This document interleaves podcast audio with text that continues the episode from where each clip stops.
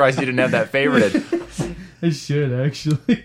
Well, welcome, so guys. Fucking good, dude. Welcome, guys, to episode 14. Had ourselves there a little bit of a week long hiatus, of course. Uh, life gets in the way sometimes. Don't look at me. Yeah, I'm looking at you. all me. I'm like, yeah, I no didn't one fucking tell you guys you couldn't record. I said go ahead. I would have listened to it because I wouldn't have been on it. Uh, eh. Would you though? No. Would you? I don't want to be that one guy like laughing in an audience whenever.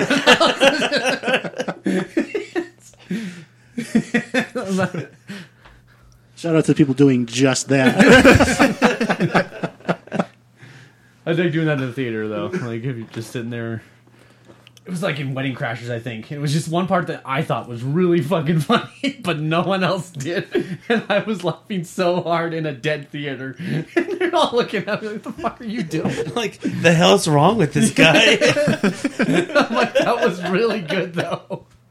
Too bad I can't I remember get, what it was. I get really self conscious because I do that too. But like for like horror movies and even like Joker, like when people start dying, I was like, are you oh, oh, I just think that that stuff's hilarious. I'm like, oh man, that was good. you might be a psychopath. Maybe I love when people get slaughtered. It's so hilarious.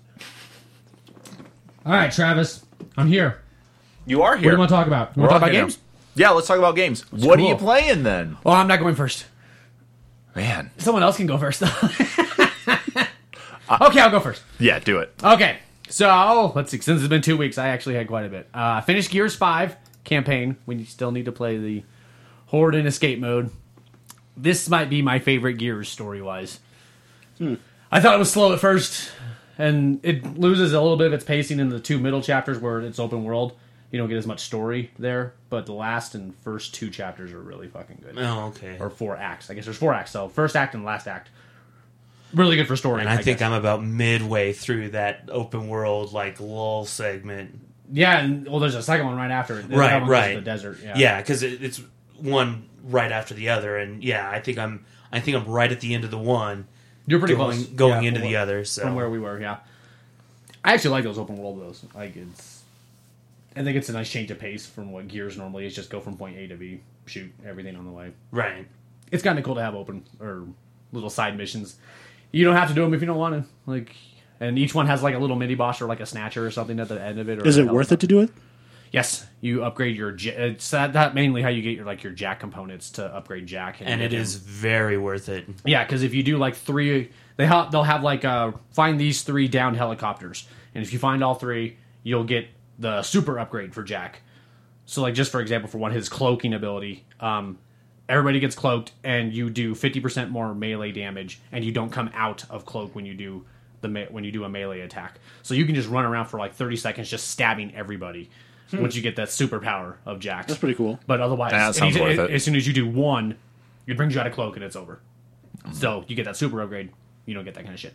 So then it gives you all that stuff for each of the. Would you jack say like upgrades. those kind of upgrades are almost game breaking, or are they still? I did. Yeah, they're pretty fucking great. Like I hmm. would get to a point where I'm surrounded by everybody, and I just went to cloak, and I'm like, I'm just gonna go stab these four guys in the back real quick and take care of them, and we'll fight a big guy later because you won't let you kill the big guys, obviously. But you, the way you made it sound with, uh, Well, Jack is just game breaking altogether. y- you know, if you if you go up in difficulty, that might be actually necessary to continue the game. I don't know. I wasn't playing in that hard difficulty like you are. I'm not Oh, sure. well, You know what Yeah, helps don't know. being in a hard difficulty? Shooting rockets right at your cover. that's very true. maybe, maybe we don't do that anymore.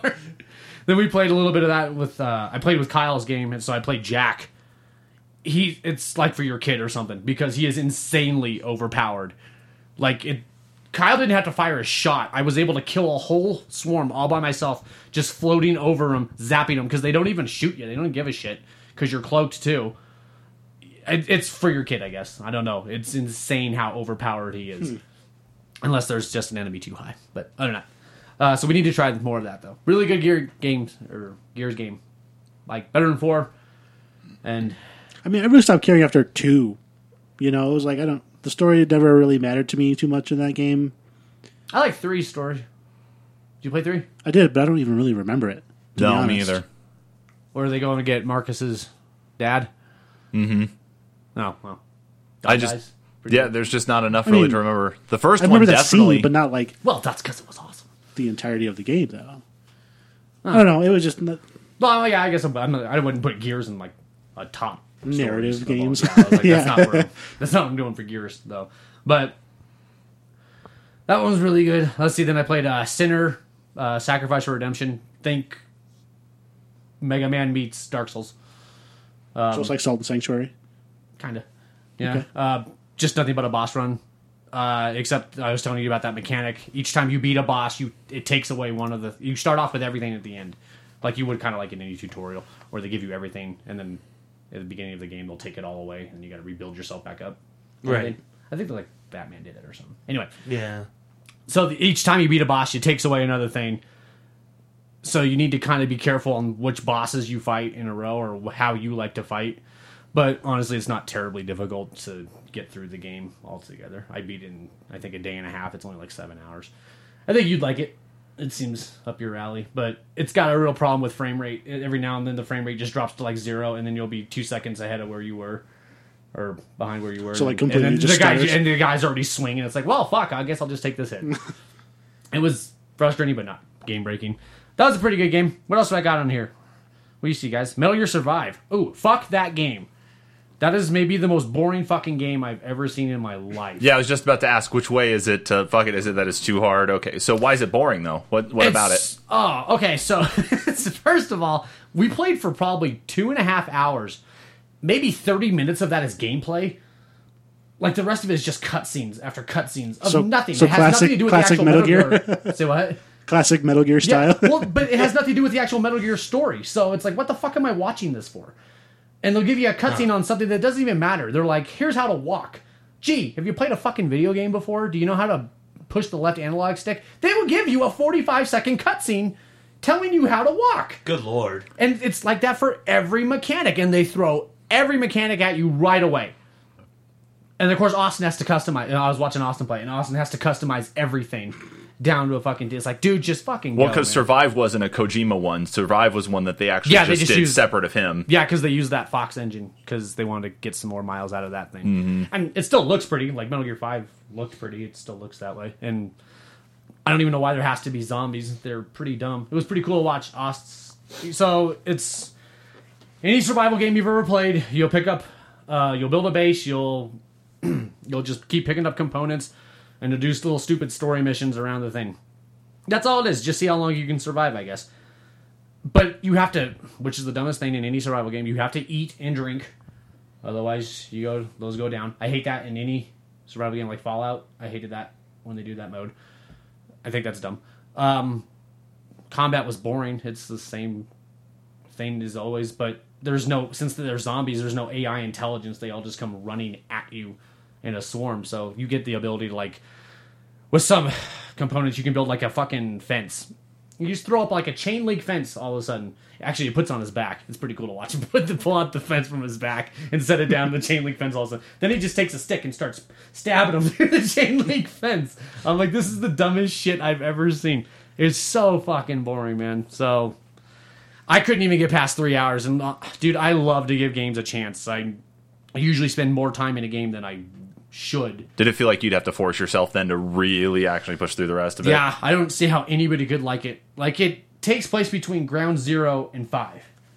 That's where the opening is. Is after that base is being blown up at the end of ground zero. Right. You wake up as one of the soldiers, but you're able to traverse a different parallel universe, and you go into this parallel universe. The universe. hell? That is weird. Yeah, the, great. Uh, see how fast I did that? That's what they had to do for the cutscene. But no, it was 45 minutes of them explaining that shit. Oh Jesus! And I'm like, dude, just fucking go, man. Like, let me play the fucking They could have game. literally put two sentences at the bottom of a still, Yeah, like giving that's you all the it- same effect. I mean, do you do I really give a shit why this is considered a Metal Gear game? I don't. Why would you tie it in so heavily, especially in the beginning? Like, but I guess Fallout Five had that problem too, where what was that like forty five minutes of that hospital scene crawling out? Yeah, exposition for the sake of exposition. Yeah, it's just too fucking much. But that's the same problem every Metal Gear game has. But there's no cool Kojima stupid shit. It's just stupid. So that game's pretty fucking dumb. What else do I got on my list, Travis? Look, Control. Control. I finished that. Hey, do You were playing that for a while. I was Like- busy. like this I- entire I, had week. started it, but then I got sucked into Gears and Borderlands, Hmm. and then I came back to Control, and I just finished it this week. Basically, it's a lot longer. I thought. I thought it was gonna be like 12, 15 hours, maybe. It feels like twenty five to thirty. Holy if you're, cow. If, and I didn't even do everything because I just got. I actually got sucked into the last mission without me knowing this was the last mission, which is dumb. I tell me, last time we're gonna be here. If you're an open world game, want to go do side shit, go do side shit, and it doesn't do that, which is dumb. Um, you can tell it's it's in the same universe as Alan Wake because you'll actually find some Easter eggs of. Um, so the idea of it is they they are in the oldest building in the world, I guess, that can harness astral. It's a gateway between the astral plane and Earth, whatever you want to call it, or the universe as we know it.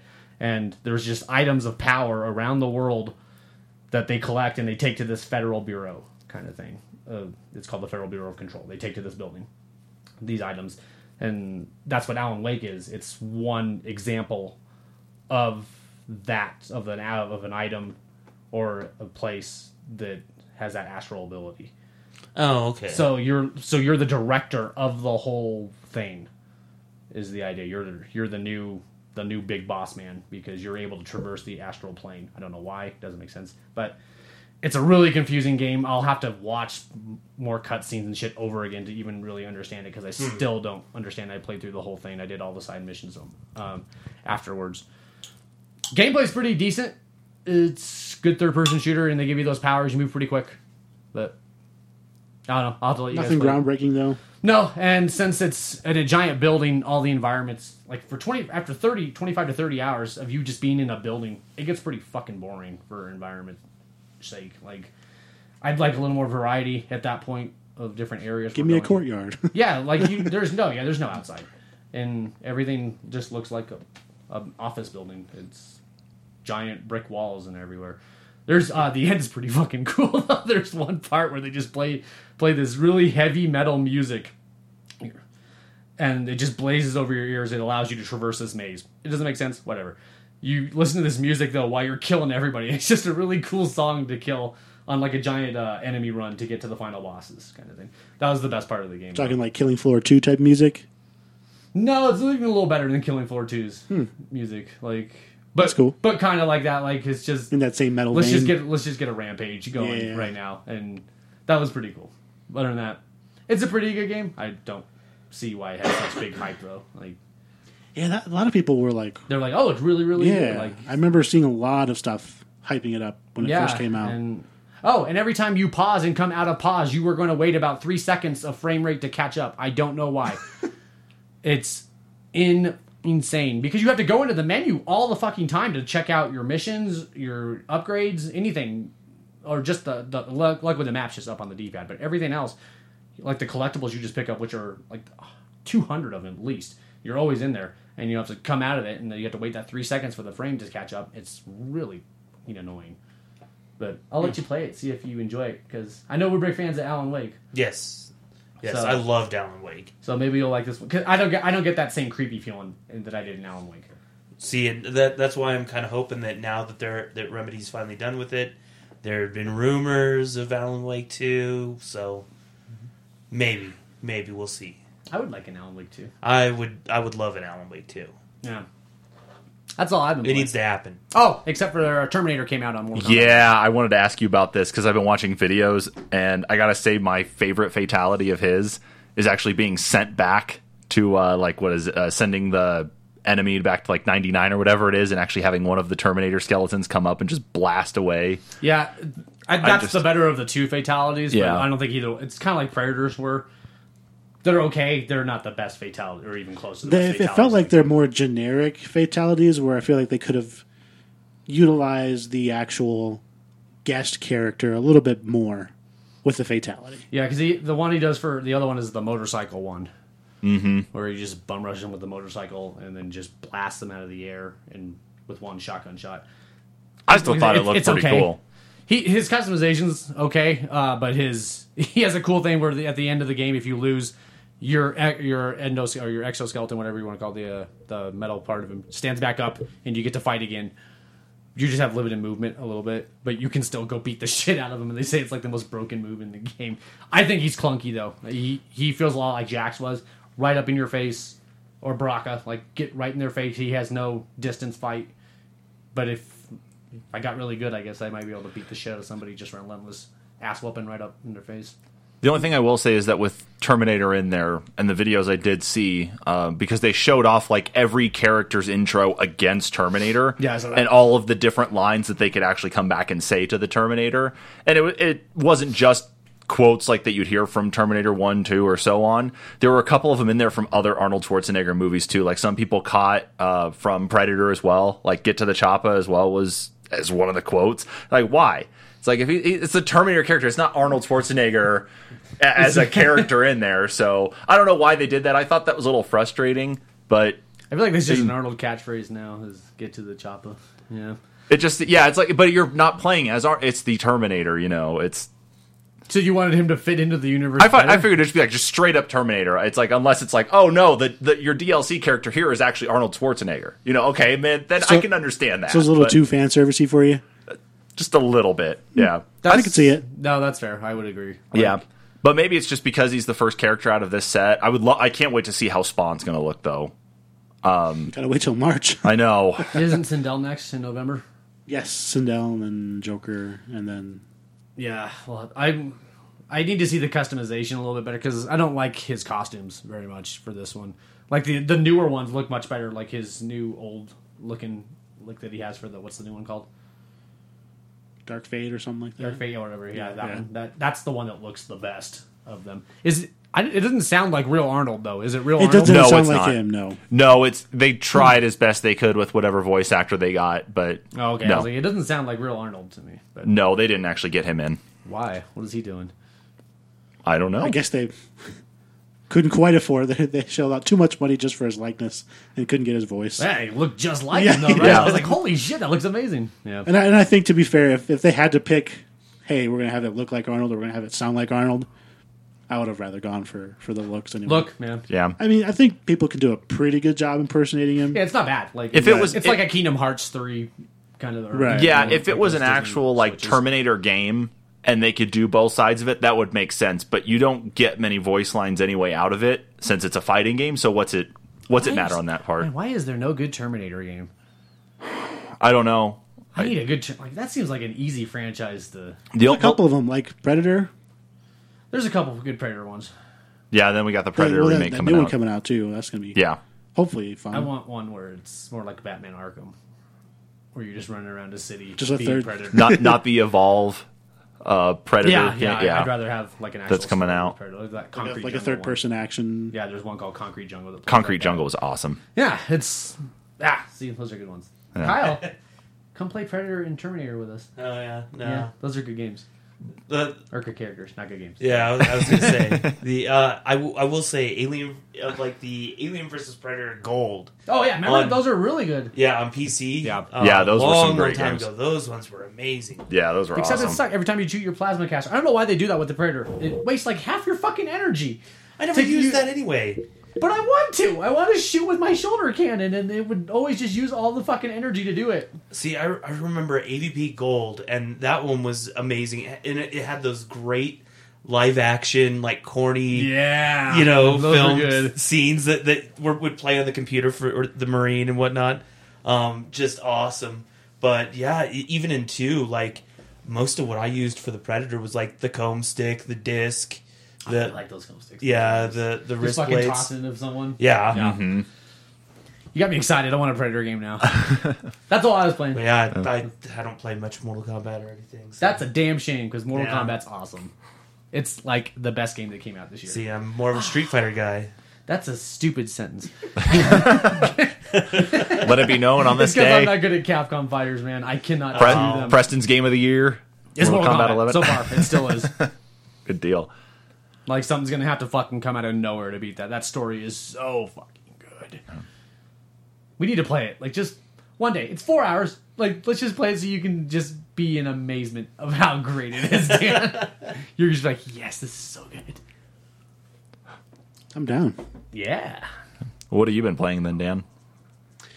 Um, so last week I was still a little bit on a Borderlands kick, um, because they have that whole 10 year anniversary Borderlands One event going on still in three. So What was that? Pardon? What was that? Um, Borderlands One, which was 10 year anniversary, so they're doing oh, every week for this entire month. They're doing a different event in Borderlands Three, and last the, the first week was um, certain bosses drop specific loot Oh, okay. and better okay. loot. Um, last week was the more rare spawns, and they had guaranteed loot as well. Um, so me and Brandon were playing that for a little bit, doing a little bit of farming. Um, but they keep they keep nerfing everything in this game with hot fixes, and they're not patching any of the issues. So it's becoming really frustrating. And I, I actually think I'm probably going to be done playing it. Um, the next couple weeks in this event, I don't care. It's it's more Iridium is this week, and it's like, oh, cool. What, what do you spend Iridium on? Nothing. I'm surprised you're even playing it anyway. I watched him do a video of killing a boss. It took me probably five to eight minutes somewhere to chip his health down. But it wasn't hard, but it was like just a chip down fight. Dan killed him in eight seconds with these fucking guns that he has now. Jesus God. On like what was it, Mayhem Three mode? Like you were Yeah, just fucking yeah. beating the shit out of him. I'm like, why are you still playing this game at this point? You've beaten it. Pretty Like, much. Well, yeah, yeah, When you're exactly. killing the big bosses in eight seconds, I think you're done, man. I don't know why you're still playing it. Are you even getting better guns at this point? Um, not really. So really, what I'm at that what I was trying to do at this point was like just get the same gun but like better stats. Okay. So I was just trying to min max basically.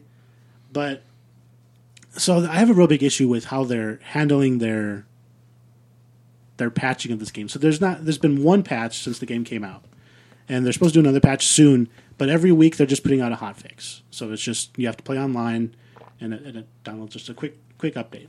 But it's not something that's permanent in the actual game files yet. So and all they're doing is so like that gun that I showed you, they they nerfed it.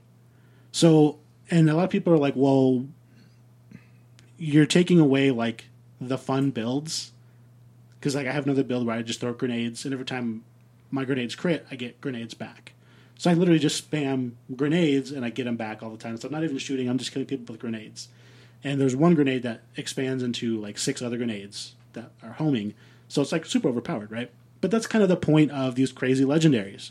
They're supposed to be wacky and wild. That you're supposed to just see all this crazy shit happening on screen, you know? And this last week they nerfed it by 70%. So, Holy so, shit. so they keep taking all these really awesome, fun builds and they're just cutting them to pieces. That shotgun I have that does all the explosives, they cut that by like 30% and it's only one shot. when they drop like, these when they drop these hot fixes or these changes do they ever offer any patch notes like i know when overwatch goes in and buffs and nerfs characters that they it. provide different little notes that says oh we recognize this so that's why we're making this change do they even offer anything They, they like do that have patch notes, but they're very well because it's not actually a patch. They're very simple. They're just saying what they're doing, and but they're like, oh well, we have uh, basically their whole excuse is like we have plans for the future and like how to make things better. But it's like, okay, but don't take away all our tools right now that we're having fun with. yeah So, that just like, doesn't seem to make sense and, well, If it was like a tactical shooter game or something like that, I could see it. But Borderlands is yeah But it also- a, it's just chaotic. but fun. if also it was a there's no- PvP or a PVE, Yeah. then I can Well, yeah, understand why there need to be damage changes and that. But if it's just strictly PVE, yeah, just Yeah, it's co-op, like, what do you co-op care? That fun. makes no sense. Well, exactly, and that's and that's where I'm coming from. It's like, okay, you're taking away all our fun builds that are what we're doing, what we're farming for, what we're building toward. I'm like, instead, what you should be doing is buffing other guns to make other things more viable. But they're like, okay, well, and that's the, and that's what they're saying is like it's getting too stale. Like people are going for this one particular build, so we want to bring that down to make it even for everything else. And it's like, well, what you should be doing is making everything else better.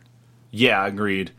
Because putting your emphasis on just one weapon or one mechanic to com- to completely rewrite and change against everything else just to make other people use stuff. No, that doesn't make. sense. You're absolutely right. Everything else needs to have a change with it at the same time. Right. So oh, that's that's a lot harder though than just taking down that- one. uh, at the scale of Borderlands Three, I can understand that part, but I- I would say it's there's got to be more emphasis on other things than just changing like that one key thing though each time they go in and make some type of adjustment. Every time you download data, it shouldn't just be one thing gets fixed here unless it's small bug fixes.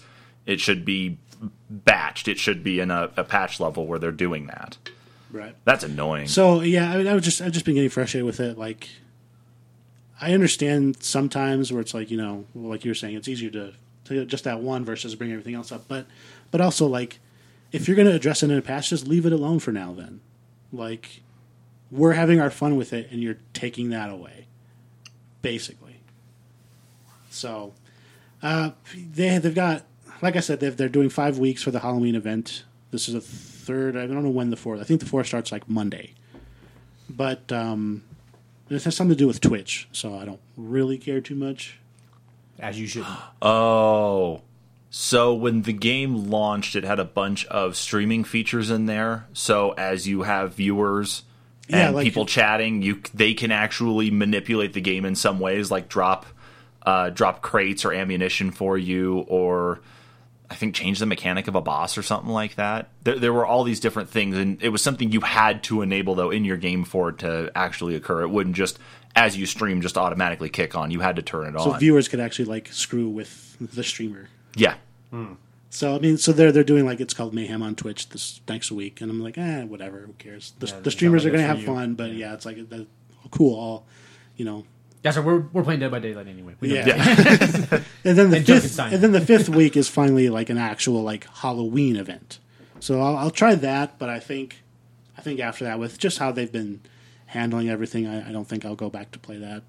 for a while. Yeah, and you know, unless like you know you pick it up or something, and you're like, hey, let's and, and do it just for for the story and stuff, and and for that. But Well, don't let Dan bring his guns. He's just gonna fucking ruin all the fun for you. You Just- just, steamroll I'll just everything. I'll just sit behind as everything's mowed well, down. Well, not even, it doesn't matter anymore because they're all collect as we go. I'm sure you got plenty of other ones that just mow Oh, yeah, everything yeah. down.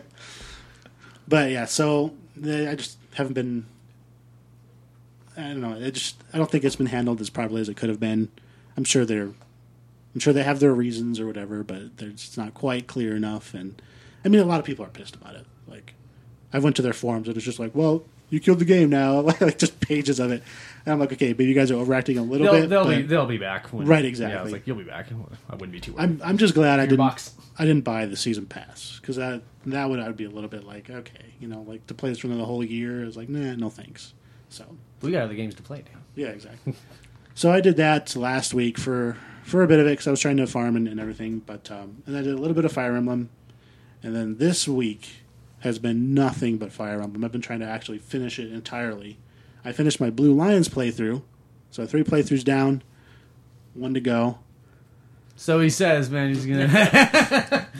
We'll still be Yeah. talking about we'll it We'll still next be year. talking about Yeah. it next year. yep.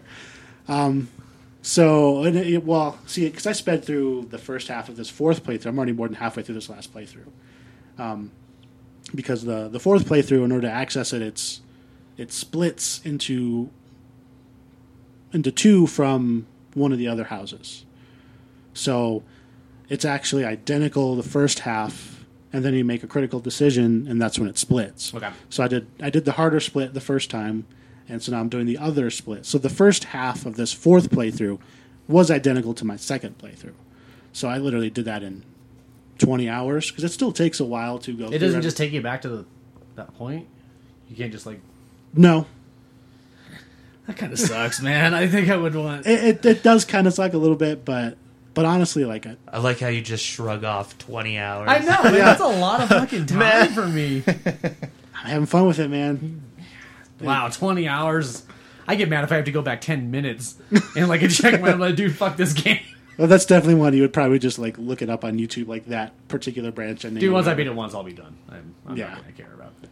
Well, maybe, maybe that's well, no, yeah, you're right. Like maybe the next time I play it, like in a year or so after I've had time.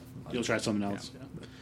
And see, and that's kind of the thing that I struggle with a little bit with that game is like everything is so different, but it also teaches you so much more About yourself. about the characters.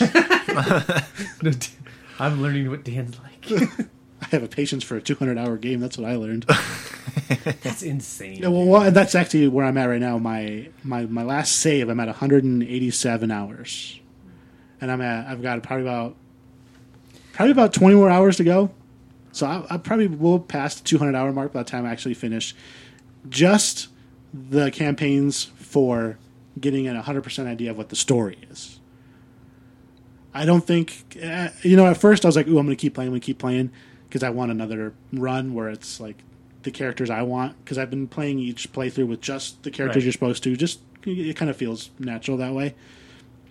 But my last playthrough, I want like everybody. I want to make over everyone overpowered.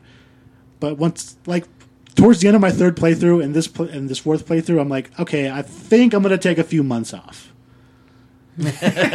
and by a few months, I mean like maybe two weeks. 200. wow. but uh, so I've been I've been cranking that out a lot. Um, third playthrough, Blue Lions, it was uh, it was okay. Um, I the main character of that one, it was kind of cliche a little bit, so I didn't enjoy that one as much as I did the other playthroughs. But it was still it was still good. Um, and then I just got to the split in this this fourth playthrough, and I'm only a few chapters in, so there's nothing too revealing yet. But uh, Maybe next week. well, yeah, I'm hopefully I'll have it done by next week. Is this fourth playthrough, and so I can uh, finally scratch that off. That's for sure going to be on the top of my games for this year. Fucking. Like not even a question. well, fucking would have to be if you've spent 200 fucking hours. yeah. I didn't spend 200 hours in Mortal Kombat. And then uh, also this week I started uh, Sekiro. yeah, you did. That's a fucking game right there. I've been having a blast. with Probably that will one. never play it. No, you gotta play it. It's so good. Tell him, Dan. Tell him how good it is. It is a great game. It's Yeah. probably going to be my number two for this year after Fire Emblem. I think I have a number two as well right now. It's just so good. At Deflect. Like like I said at first, I was struggling with it a little bit. Because you have to unlearn souls. Well, yeah, and, Bloodborne, and, like I, you- and I feel like it almost kind of does that game a disservice, where it's like, because you know everyone just makes that comparison. Oh, it's from software. Up, it's a hard game. Up, it's Miyazaki. It's a Souls game. And it's like, well, It's really not. it's not. Yeah, like it has difficulty, but it's the mechanics. Like even though it's the same buttons, it's like, but it's not. They're completely Yes. fucking different. It's weird how you can. I thought they did the same thing with Bloodborne, where you take all the same mechanics and somehow put them all together, and it's a different game that comes out of it. get rid of the shield and Bloodborne, and all of a sudden you get him a pistol, and like, whoa, it's a new game. Yeah, you know and and so this one i struggled with it at first because i was and and it, i thought about it more because like the way me and you play dark souls differently like that translated over differently to sekiro because like i parry a lot in dark souls so i'm used to getting a parry and then getting rewarded for that parry right. uh, with a, a riposte. And so, like when I'm getting these perfect deflects uh, for the first like five to ten hours, because I restarted my playthrough, Right. Because I, I really messed up that first playthrough. I didn't even get that bell. I didn't see the old lady, so I never went to the Hirata estate. I never found the vendor for the firecrackers. So Oh like, yeah, you need those. Yeah. I was like doing everything basically without any of my tools or anything. So I was like, oh, I'm just going to restart, you know. But that first playthrough, I would get a perfect deflect, and immediately it was just natural instinct to R1 attack you think you're getting a critical? and I'm like, and then I so I ended up trading blows a lot, and I was like, oh, this just doesn't feel right. And then you know, so I started to get the the multiple perfect deflects down, and I'm like, okay, it's doing damage to their posture, but I was not attacking them right away because they were always deflecting my attacks too. So I'm like, I'm just not going to attack you because that's stupid because they just deflected anyway. And so, but they were recovering their posture because of that mechanic where the higher health you have, the quicker you recover Right. your posture. So I was spending like 10 minutes on a fight just basically deflecting and like I feel like you're getting nowhere. Yeah, so I was like, oh, this is real slow to me. And then I started to kind of get a little more aggressive with it, but then you get that skill where you do more posture damage, and when you get a perfect deflect, they take more posture damage for that Yeah, little window. some shit. And then I was like, okay, now it starts to feel like I'm progressing.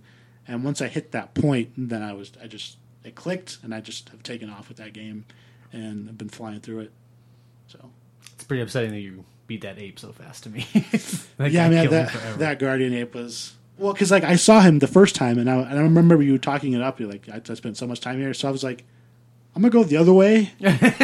so I actually didn't fight him right away. I went all the way down to Mibu Village, and I did the the corrupted monk. I did him before I went up to the guardian ape. really? Yeah, You were overpowered. That's why you did it so easily.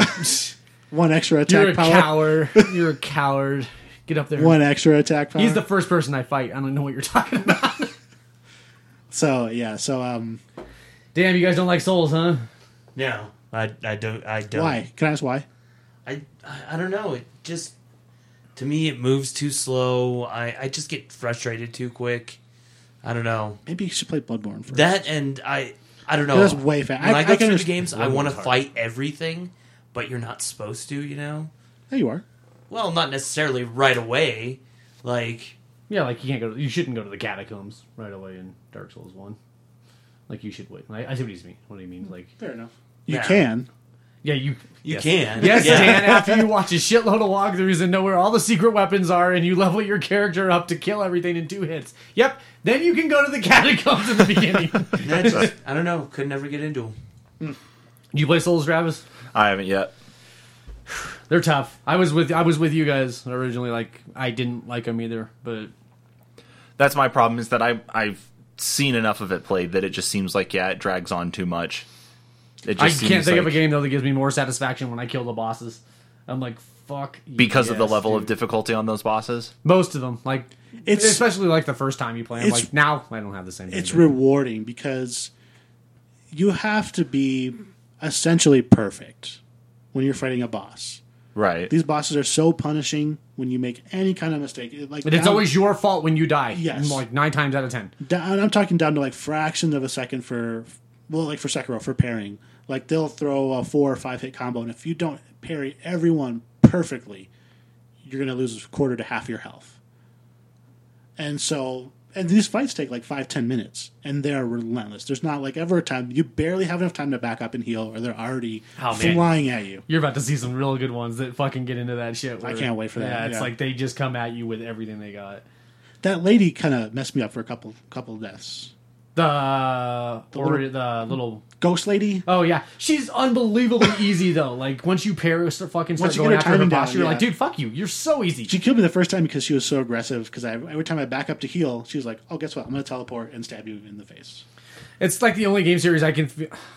The best one, or I guess the best one, where I can see myself getting better as I go through the game. You have to.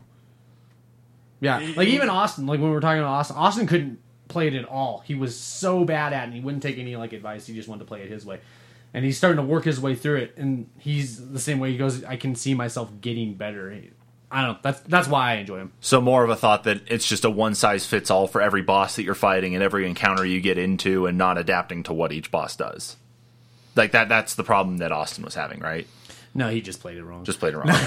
he, would That's- try- he would sit yeah. there with He just- he just- up on he just- everything. I'm like, dude, you got to put that thing down. They're just- gonna start swinging and break your posture or something. You yeah. try Okay. to face tank everything, and that's Yeah, not a game and- you can face tank. okay, So, yeah. that, I can That's a good see game. that.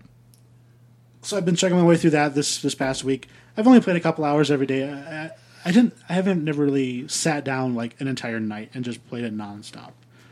Like, Uh, no, those games you need a break. Yeah, You'll beat some. You're like, okay, well, I'm done for five hours. Like, I'm just pissed. Just, just ride the wave of that one accomplishment for a little while and then come back around again. So like when we were talking about our gaming accomplishment one that we were doing. It was hard for me not just to put a bunch of fucking Dark Souls shit on that list. literally, It's like, literally, yeah. it's like, god damn, they're so fucking tough. Every fight when you go into there not knowing what to expect, that's an accomplishment. uh, the way you guys talk about it, I'm I'm not surprised that didn't just become a Dark Souls, you know, achievement list. I We- tried really hard not could- to.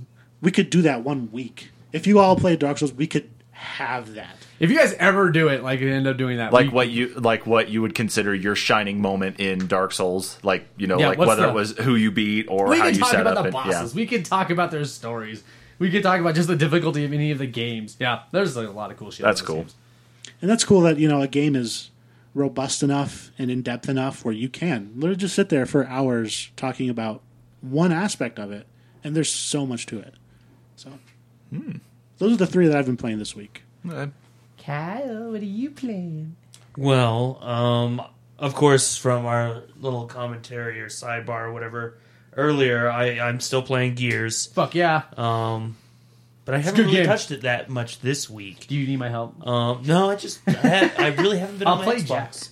Jack. Um, Yeah, I haven't seen you on this. Week at yeah, all. I, I played a little bit of Bloodstained last week. Uh, leveled How up a far- little bit. How far are you in that? Um, I'm still at the very final boss fight. I just was going around leveling up a little bit Okay. more. Um, That's that Castlevania clone, right? yeah. About how far are you? Um, Like, or, uh, sorry, like time wise. time wise, I want to say I'm at right around 28 and a half hours. Dude, fuck this noise. I don't want to play these games for so long, guys. Um, that that's that's about average. It seems like it's about 30 no, hours Shut the hell for, up. No. for this one. so, oh my god. and they do have you know uh, at least one other character. I'm fairly certain that you can play as. Um, just kind of Like like, you run through the game again as that character? Yeah, yeah, just like the Castlevanias do. Mm. Um, so, but um, so Does that still, stuff change in it? Do you know? Like- Um, I don't believe so. Um, it's the same game, so there are going to be parts I want to say that you probably won't be able to do. Just like if you look back to uh, Symphony of the Night, how if you played as uh, Richter, um, you could not go into certain areas of the castle. okay. there it just was not possible. So Okay. yeah, um, I'm gonna be getting into this one pretty soon because it, it's a blast. It really is. Um, Were like you pissed said- they put it on Game Pass like I was like a week after I was because I was I'm like- dude, fuck you, Game I was Pass. so excited about this game, and it's been you know full price. I think forty dollars Yeah. is what it was, and it went on sale for like thirty five or thirty two or something. I was like, yeah, I'm gonna pick it up, and then literally like three, two, so three weeks later, goes on Game Pass. Granted, I have at, at that point I had almost already beaten it. I think I had like a couple bosses, or maybe a boss to the final boss fight. Uh, but yeah, right now I'm literally saved outside the final boss fight door. Um, but mostly still playing a lot of the Switch uh, since it, it's still new. Um, at least to me, uh, Astral Chain. Have you got any Uh, further in that one? No, I have not played it. Um, it Is still not I, clicking? want to watch. I want to have time to watch the videos, and that's one that that their videos. It's like you get a five minute video, and then it it does like a loading screen, and then you get like another ten minute video, and it's like oh, oh, dude, God, I hate. and then it's shit. like well, like for how- like just cinematic storytelling. yeah, yeah, and it's just like, oh well, how many how many videos are we gonna do here, or how long is this video gonna be? You know, because I'm only gonna get to play for you know ten minutes before I have to watch another video. But um, it it just breaks the momentum good. of a game. Yeah, it, it really does. Yeah, I'm with you there. Um, and obviously, I think it's one that you're gonna have to um, get more characters and like go back through the earlier stages. Um, as I'm progressing through, I can see that. Um, still playing Zelda. Um, got a little further in that. Uh, I've also been picking up a lot of the games though that have been on there on sale. Uh, picked up Captain Toad. Uh, I, I liked it on the Switch. That's a good game. Um, I'm Treasure actually Tracker? a little yeah, yeah. A little further on the the Switch version than on the uh, Wii U version. That's co-op, right? It is. It is. I'd be curious to see what that's like co-op.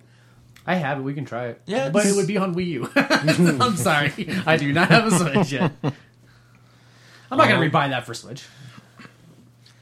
D- I, I- Wii I don't know if more the. like uh, PU. I know there were some uh, Switch levels that just came out. I don't know if. I don't think they came out for the Wii U though. Fuck you. There, there's like some extra special levels. Okay, if I buy it, there's not extra special shit. I'm coming Well, after look you. look into it first. Look into it first. I'm coming for you if you fucking. There's no special shit. Yeah, no, You I, better say that right on the box. There's Yeah, no special I- shit.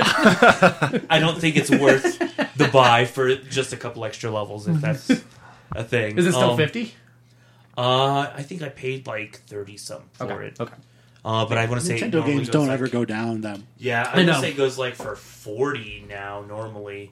Because they're Uh, not doing that, like that Nintendo Select thing yet for the Switch games yet, where they No, not yet. card, whatever, and then it goes to no, not that. Okay, Yeah, not not yet anyway.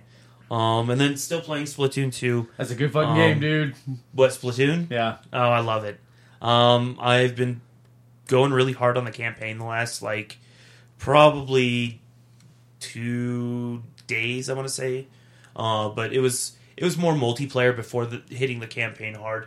Um, I, I really like the uh, multiplayer though. It's a it's a different take on on multiplayer, Yeah, you know, is.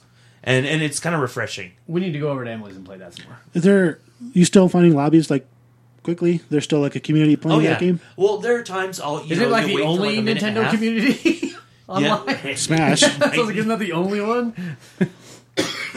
But uh no, you, it it populates right. usually. I That think the longest Smash. wait I've had is like 45 seconds, maybe a minute. Oh, that's not bad at all. Um, Oh no, yeah. But Uh, I've, I've had lobbies populate like I just think we're too Hop patient on with in, Dead like, by 10 Daylight now. yeah.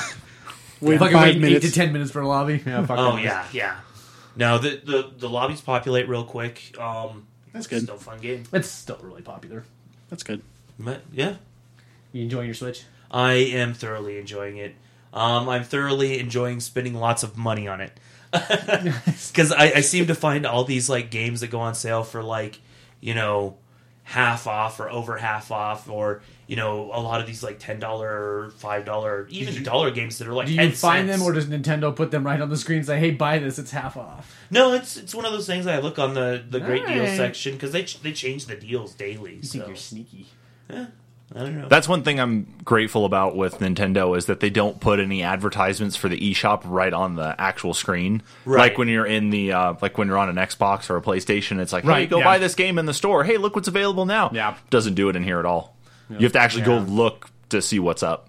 Well, they, they kind of do when you when you turn it on from sleep mode, um, in that little Oh sidebar. shit, that's right. Yeah, in the actual lock they have the they But, have it there, I mean, but it's it's very minimal in comparison. yes, yeah, absolutely. That's right. I forgot it was there in the lock screen. I noticed Bolt's down on your list.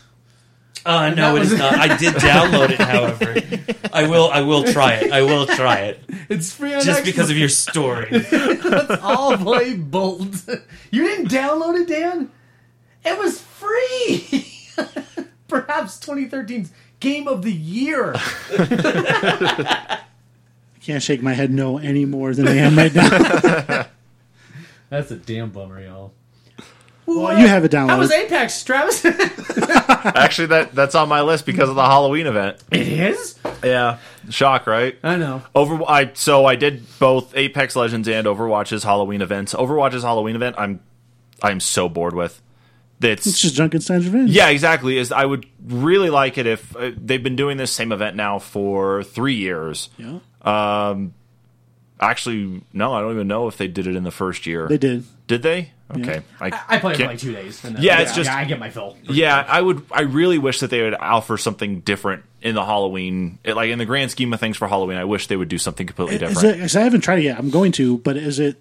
Are the who you're fighting? Is it different? no, exact remember same, some- exact same thing. Yeah, between Like- your two, one and two, they added the witch and They added Symmetra Yeah, and yeah, as yeah, boss. they added one. So it's it's the same thing, but they didn't change anything. They just turned it back on again as a feature, and it's literally like the same pattern of when enemies come out and where they come out at. It's no different. So it's like, oh, let's shoot this way. Oh, let's all shoot this way. And here I'm going to place the tor- turret over here. And That's too bad. It's just yeah, it's just repetitive. I wish they would change it. Like um, at least at Christmas time when they theme up some of the other levels, like Kings Row is one example. I wish they would take the Halloween event to maps. out to like different maps though too. I think that'd be great.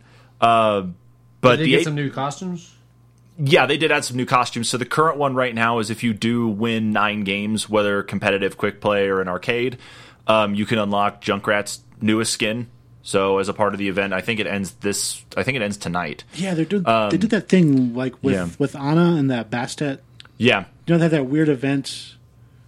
Yeah, they it's the exact same thing as you unlock a uh, a profile icon, then you unlock a spray, and then you unlock the actual skin, which is a um, kind of like a fire skin for Junkrat, and it looks pretty cool. Did you I, get that Lego Bastion couple? No, I missed ago? out on it. Me too. No, we we got through a couple of them. I got the profile picture, but I just I didn't push any farther ahead.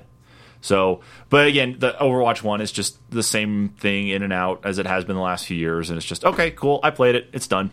Uh, the Apex Legends one though is pretty sweet. So it's a it's a solo play event. So it's only you. You don't squad up uh, with uh, a total of three people. Uh, but the whole point of it is it's it's a zombie focused one though.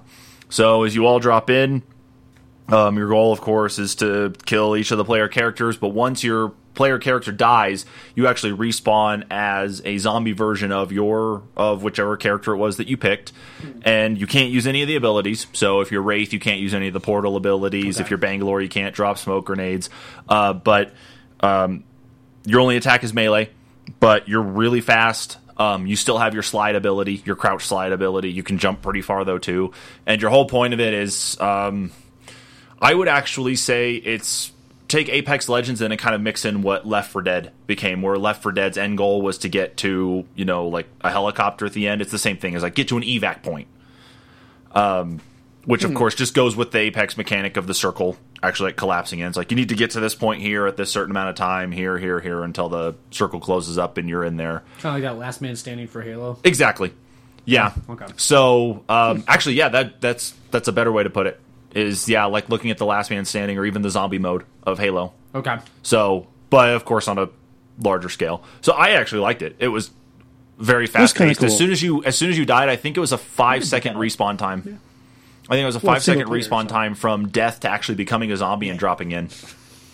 Plus, once you um, once you do die, you actually see it actually does place a marker exactly where you died at, and then any um, any player characters, any non-zombified player characters, are highlighted in red. So as you're dropping down, you can actually see these just little blips of red running around, and you could aim yourself just right to land next to one of them and just take them out.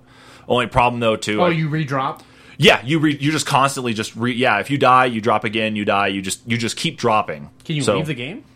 Um, you can if you want. Oh, okay, I didn't know. Yeah, Like- you can. You just I don't. You just don't take any XP. I think with you. I think you have to see it all the way to fruition to actually get um, all the XP that you earned. So Like how long are matches in comparison then? Man, it's just I would be say like a standard. half an hour. I would say a standard Apex match is about fifteen minutes, right. and this maybe ten minutes. It's even shorter. Yeah, so a Oh, little okay. shorter, Okay. but that's I, I found it actually pretty enjoyable. It takes you back to Kings Canyon at nighttime, and everything, of course, is Halloween like zombied out. It's pretty sweet. Um, so yeah, because those are my regular things, those are out of the way. Link's Awakening, um, not doing a lot of the story stuff right now. I'm just trying to go f- around and find all the other heart pieces and the uh, secret shells, so I can actually get that uh, Time to sword. finish that game. What? You need to finish that. I know I do. I actually just found um it's I'm just over 10 hours actually into that game. And with where I'm at right now, I'm literally at the final dungeon before I go and actually get that last instrument to go wake up the uh, windfish. So, I mean, it's it's an easy weekend game. It's just I've been pacing it out, trying to get involved in some other stuff though too. Okay. So yeah, I'm working secret shells because yeah, I want that sword.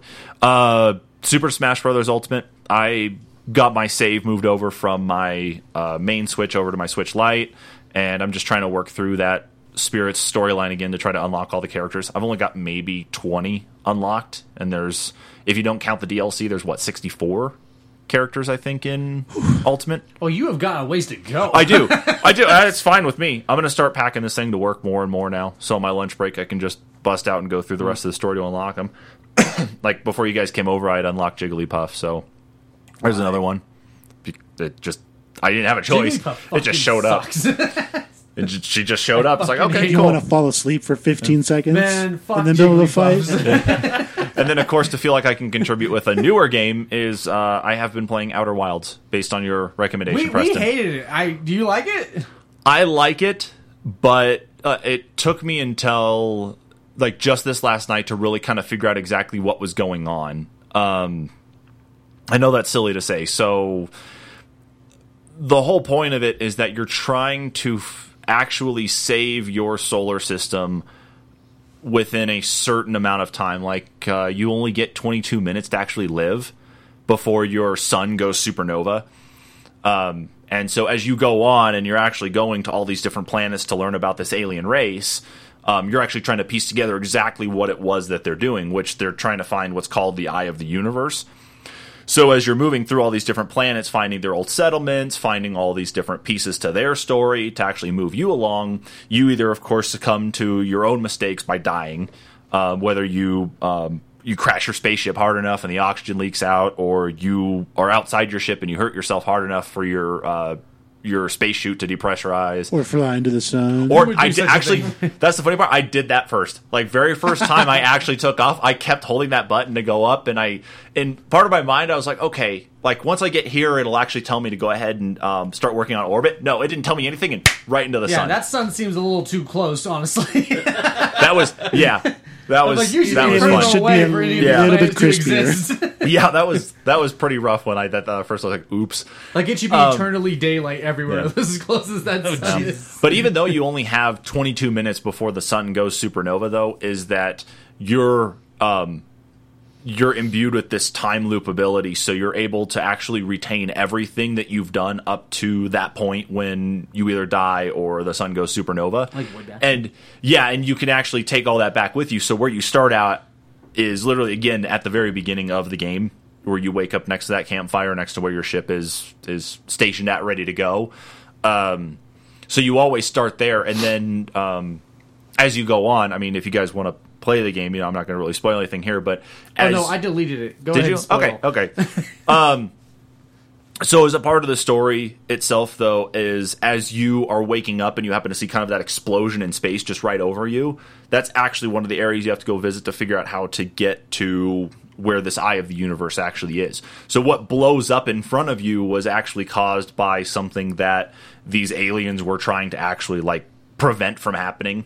They uh, there's even records of it saying, "Hey, don't use this because this is going to happen." And it's actually their scientists and engineers all talking and writing out these logs saying this is what can happen. And sure enough, as you wake up and you see this explosion up in space above you, that's literally part of it.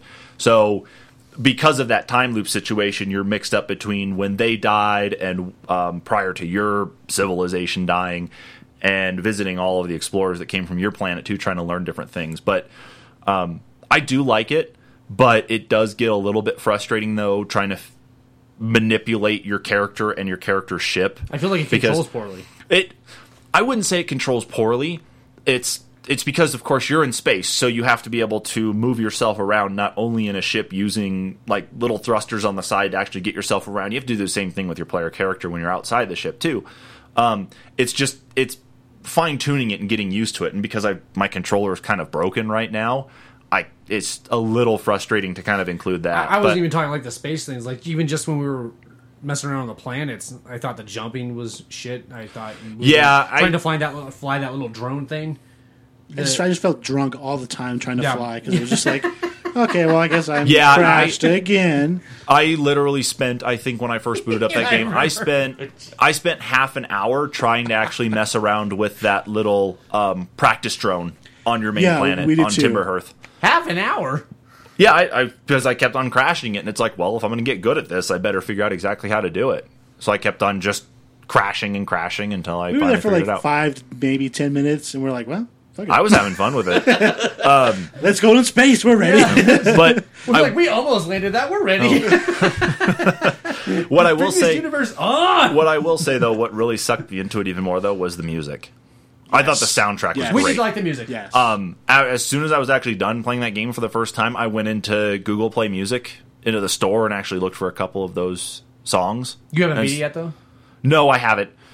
Just because of the repetitiveness is that I'm going back to these same planets that I've already been on to see if there's anything else I need to get from there. Because in your ship's log, it does retain all of the different locations that you've been to and all the little things you found that connect together to make the story.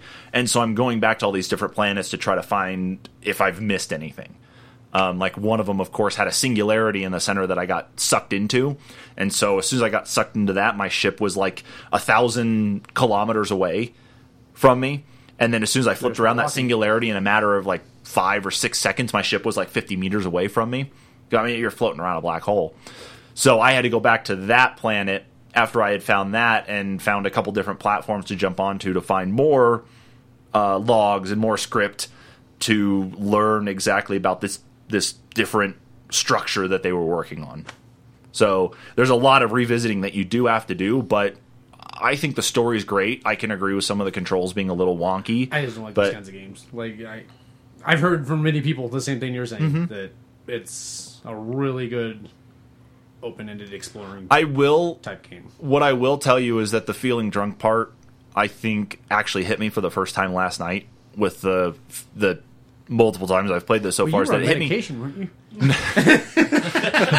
Those- You really were. You I were- swear, I swear, those mushrooms were had nothing to do with it. Uh, no, actually, as soon as I turned off the game last night, I I did. I actually felt a bit sick because there was one part of it. You're on an ocean planet, um, and this ocean planet will actually throw um, what is like what looks like this island that you actually have to go back and visit. It will actually throw this island up into space, and then the gravity of the planet itself will bring that island back down into it and put you underwater, and will keep on throwing you back and forth and back and forth. And even though you yourself are not necessarily moving with it, you're walking along the the floors and platforms, no problem. Just all that background imagery, just going up and down, is is disorienting. Hmm. So it did hit me a bit last night. So I think I need to maybe parcel out smaller amount of times uh, to actually play it each time I do. Because I do want to beat it. It- I'm, it's I'm happy. I'm happy you're having a good time with it. yeah, I, I I, actually love it. I appreciate drunk. the recommendation on it because you said I. It's probably one I'd It, like. it, and I- it seemed more like a Sherman game than yeah, a Preston game. yeah. And then Not a um, Kyle game. Yeah. Apparently not. yeah, Dynamite drop in. Yep. yeah. So that's that's about what I got. Other than maybe starting up Super Mario Odyssey again on my Switch Lite. That's it.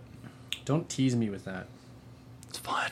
I know. I want to play it. And I get to start it tomorrow. All right. Fuck y'all. Yeah. it's more of my just like kill a little bit of time because there's you know luckily it's like where you save at you know it i love Right. it right, right. it's good you'll love it I will. I'm excited for it, so. We're not talking about me. so Speaking Was of that black it? holes and universes collapsing,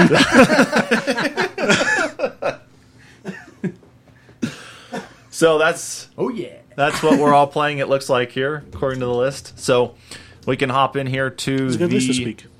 Yeah, we had a lot of games. Yeah. Well, it was two weeks of games. yeah it was about Yeah. two weeks worth uh, so let's hop here into the news, and of course, because we've been gone the last couple weeks, this is culmination of some of the big stuff from the last few weeks, though, too, to go over. And first one starting off was from Kotaku talking about the PlayStation 5 announcement, which Sony actually had to have a conference to say, yep, we're going to call it the PlayStation 5.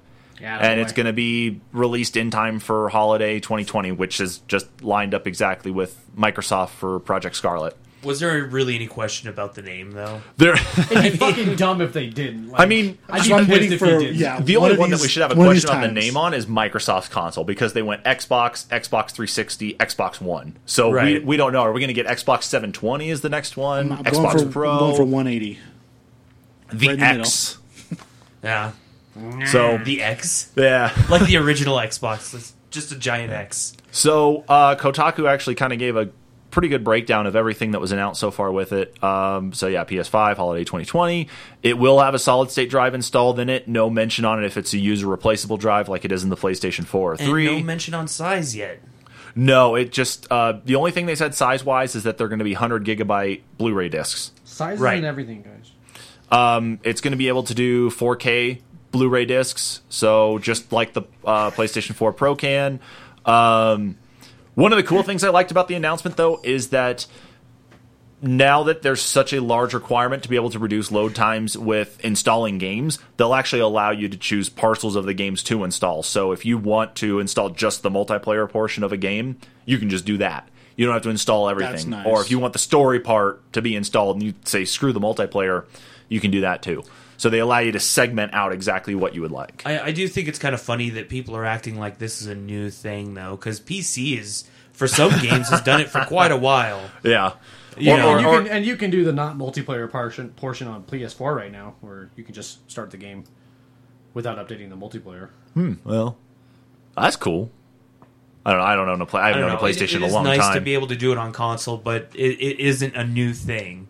So Yeah, the um, one of the things they've talked about that I guess they actually showed off is there hasn't been any pictures of it, but they actually did let the press hold on to a newer version of the PlayStation 5 controller.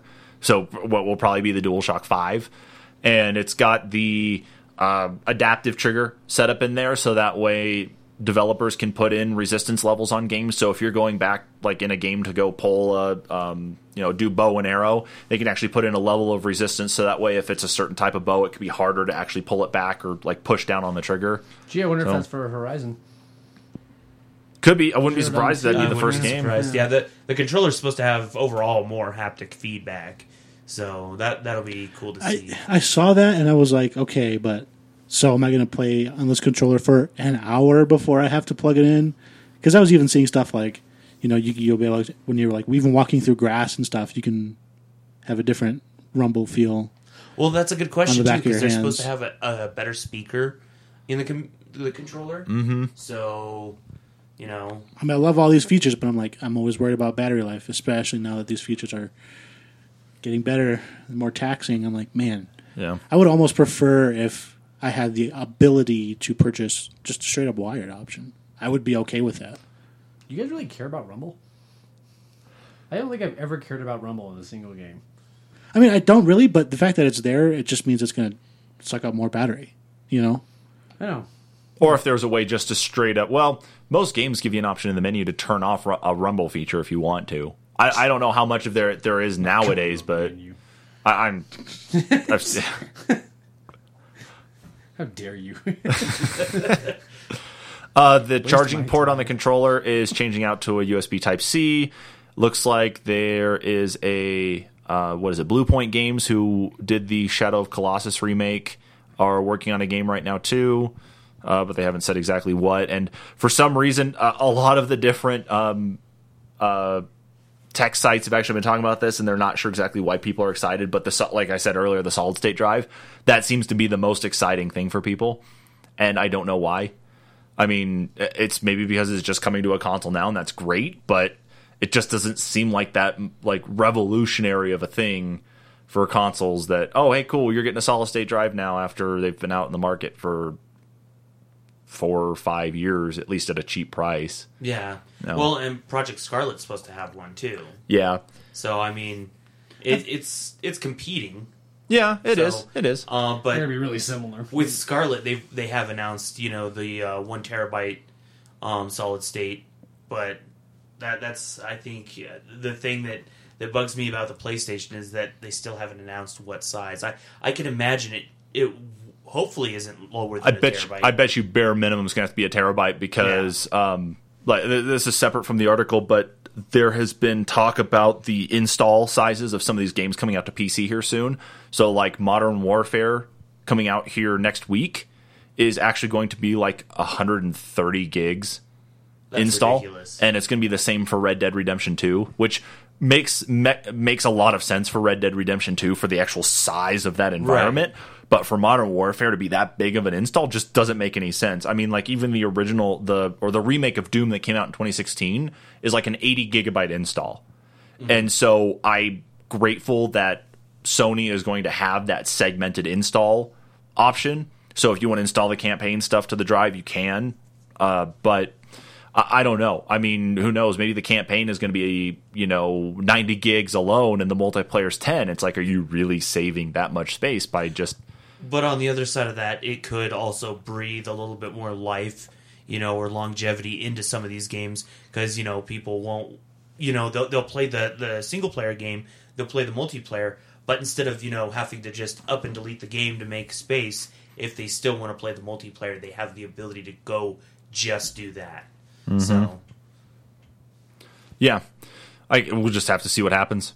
I, I'm the other part I'm working forward to, at least with drives, is that I hope that they are full on user replaceable I or user too. upgradable because you could go buy a four or five terabyte solid state drive. I mean, they are they're a little pricey, but it's having that option to at least upgrade would be nice. right, So, or even just stack them. Like, give me an extra port to throw another one terabyte drive into. right, So- right. That would be cool. Um, hopefully, we'll get some more details on the PlayStation Five as things go on. But yeah, we we have a name, guys. PS5. Who would have thought? Um, I did. Not in a million years, never. So, moving on to the next one. They stole my idea. Damn it, Sony! God damn it! I never get paid for any of this. Quick, let's get a patent for PS6. and just sue the shit out of them. when they- Quickly, start claiming copyrights now. Start getting those trademarks in. Exactly. Um, so the next one coming up, I'll preface this by saying it, and you know we talk about this before we start recording. Um, is that we're not going to go into politics on different things here, of course, as you know when when trade will probably impact what it comes to like console and video game prices and such. But of course, we're getting into one of those topics right now that's rather political. Uh, last couple weeks has really been Blizzard and the um, ongoing issue with banning people in relation to Hong Kong. Um, so a couple weeks ago, we had a top Hearthstone player that made a comment about the Hong Kong protests. um, on a live stream. I believe it was pre like pre Grandmasters for Hearthstone, and he was talking with the casters and made a comment about Hong Kong Revolution, and it upset Blizzard enough, at least to their uh, at least dollar wise, it upset them that they went and not only um, banned that player for a year and rescinded his actual winnings, which at that time I think were around ten between ten and twenty thousand dollars from what he had won at least at that point, maybe a bit more. Um, and then they fired the two casters. So with that happening, it it just put everybody into an uproar. Uh, the number of people that were canceling their WoW subscriptions, the number of people that were uninstalling Battle.net, getting rid of their games together. I mean, unless it was a recurring subscription, I mean, I don't really think it's going to hurt Blizzard's bottom line necessarily, but the number of players actually playing their games themselves would be a problem. Uh, this all went on. Of course, a lot of uh, calls for change, a lot of people that were actually protesting as well too in stream, and Blizzard going on and banning them too. Um, you know, finally came to a head where Blizzard's president actually stepped up and made a comment that said, "We're all, we're going to give him his money back, or he'll be able to get his money. He'll only be suspended for six months. We're going to bring the casters back after so much time now too. Um, we feel like we were in our rights to do this. We went." Um, maybe we went a little too far in doing it, but in the terms and service and contract that we have with these guys, they they knew the rules, but it was a very arbitrary. If we don't like what you're doing, we're just going to kick you. Very straightforward. Just that's it. So you even got congressmen that are actually like here like US congressmen who are sending letters to Blizzard to say, "Hey, you need to you need to completely reinstate this guy. You need to get him all of his money. This needs to be effective like now. Can't be any sort of 6-month ban." Um, but it's pissed off a lot of people. Um, I don't know how you expect us to talk about this without getting it political. that's no, that's that's kind of the problem here. Is I, I don't want it to get political, but you know everybody's got a different side to everything here. So I think out of everybody here, but like I don't know really about you necessarily, Kyle, but I know at least from Dan, a lot of stuff you've talked about. You play a lot oh, or Oh, yeah. have a lot of Blizzard games. Oh yeah, a lot of sunk a lot of time Yeah. into them, and well, personally, I don't care enough. Like, they're a company, do whatever they want. I'm still gonna. It's not like I'm gonna stop playing Overwatch because because of this. You know what I mean? Like, it, it doesn't impact me to that level, and personally, I think it's a little silly that it does for anybody. But I understand it. You know what I mean? Like, I'm not. I'm not.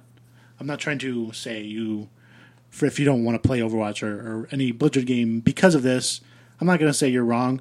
Personally, I don't get it, but go go for it if that's what you want to do. You know, that's what makes you feel better or whatever. You know, but so for me, I just I'm I'm torn about it because again, these these people who work for Blizzard, even because even though they're competitors or whatever, you know, they're just people that are good at these games that get to a pro level and they sign some kind of contract. As soon as you sign that contract, you know better. You know what I mean? Like there's no there's no way that they didn't know because I was actually this brings it back to even Overwatch and it was a couple years ago, like right when the Overwatch League started.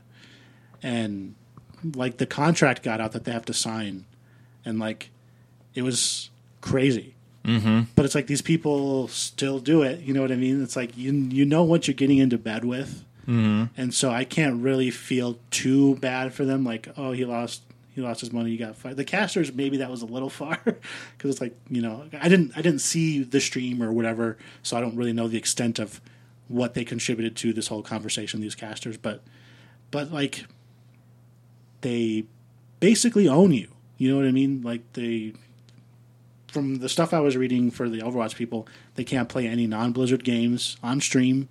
They can't even say if someone was even to ask them, "Hey, what do you think about Call of Duty?" They can't go, "Oh, I, Sorry. you know, even like Call of Duty, you know, they someone says, "Hey, what do you think about Call of Duty?" They can't even say, "Oh, that's a good game. I like it." Like they can't even talk about other games. They can't do anything other than Blizzard products, and that was kind of leading to a whole idea of like, hey, these gamers, these pro gamers, almost need like a union of some sort to give them some kind of protection. Right, and I think I agree with your sentiments there to a point. I think part of it is that you may have signed a contract with a company you know, and you, you've got certain obligations to meet. Like, obviously, if you're a, a pro at one game, you shouldn't be limited from playing other games, of course, though, too, just because of Right. the one that you're good at and you're making money on. Exactly. But you shouldn't obviously use, like, say your stream is specifically set up to, to stream Hearthstone, and that's it's set up specifically as a Hearthstone one, but you go and load up. Um, uh, what were the other card games that are out there? Like, let's say you load up Magic the Gathering, their digital card game that they have out right now. You know, there there could be a conflict on that based on the way your stream is actually set up. What I would see it though as is, I think Blizzard went too far in what they did. They did. Um, I would see it more as a, it's like here's your contract, here's what you said. You know, we're gonna fine you like two thousand dollars for it, and you're banned for like a month. You know, you know, it's it's got to start off small. I mean, obviously, if you're like as a regular layman out here, you know, if you get a speeding ticket, might be like what fifty to hundred dollars for a speeding ticket, depending on exactly how fast you were going. You know, they're that. But if you you're speeding multiple times and you're getting yourself ticketed so many times, obviously your your penalty is going to be going up and up and up to the point that hey, we're just not going to let you drive anymore. You know, we're taking away your license. Yeah, There, there's got to be certain limits on exactly how they're doing things. You can't just brute force it. And I think part of it is because China's such a large market, though, for Blizzard that they just couldn't risk losing any money whatsoever. And even, I don't know if you guys had seen that other part or not, but the marketing team for Hearthstone out of China, which is affiliated with Blizzard in one way but not, had one of their uh, messages from the Twitter competitor in China came back and said it's like we're here to protect China's interest, interests or we're here to protect the pride of China, and that set off people a lot more. That it really came down to being more about the business than it did about um, just trying to stay out of politics. Right. So Yeah, there, there definitely should have been a more gradual ramp up to these punishments, Mm-hmm. and I also think, yeah, it's it's a it's a slippery slope for sure. You know, like it was Mm-hmm. handled poorly, I think, on all parts, and I think as a result of that, it just kind of escalated to something that it didn't need to. So, I mean, it's and it's unfortunate because you know, like, like what's going on with, with everyone else at Blizzard, people are canceling their subs. You know, they're they're doing all this stuff, so it's it's it's impacting them in the Well, long and there, run. there's a portion of the Chinese public that's trying to get actually Blizzard banned in China now, and um, yeah, like they're- all, they're using Mei as a, Mei uh, as a, a symbol. Yeah, a Mei is a symbol of the Hong Kong resistance, and it's like, oh, if you've turned this one character into that from this game, are you going to do that to other characters? And then it's like, is it easy enough for for China to just say, nope, sorry, we're not going to let people play Hearthstone or not Yeah, Hearthstone, but I, uh, I think a lot of it was Overwatch. Blizzard was trying to remain neutral by you know saying, "Hey, you can't do this. You know, you signed this contract, so we're gonna ban you. You know, fine you or whatever." And you know, they they tried to lay off a little bit, but Mm-hmm. it's escalated so much in so many different ways at this point that it's just become a complete. They opened that can of worms for Yeah, sure. Yeah. they they did, I think and I, they I could think have- it's because they they didn't know how far they should go initially. You know, I also think they didn't in their attempt to try and remain foresee neutral. how big it was going to become. right. And I, I, I, like I said, I think the whole neutrality thing was so they wouldn't get banned in China. You know, and now the Chinese public are just like, screw it, let's get them banned.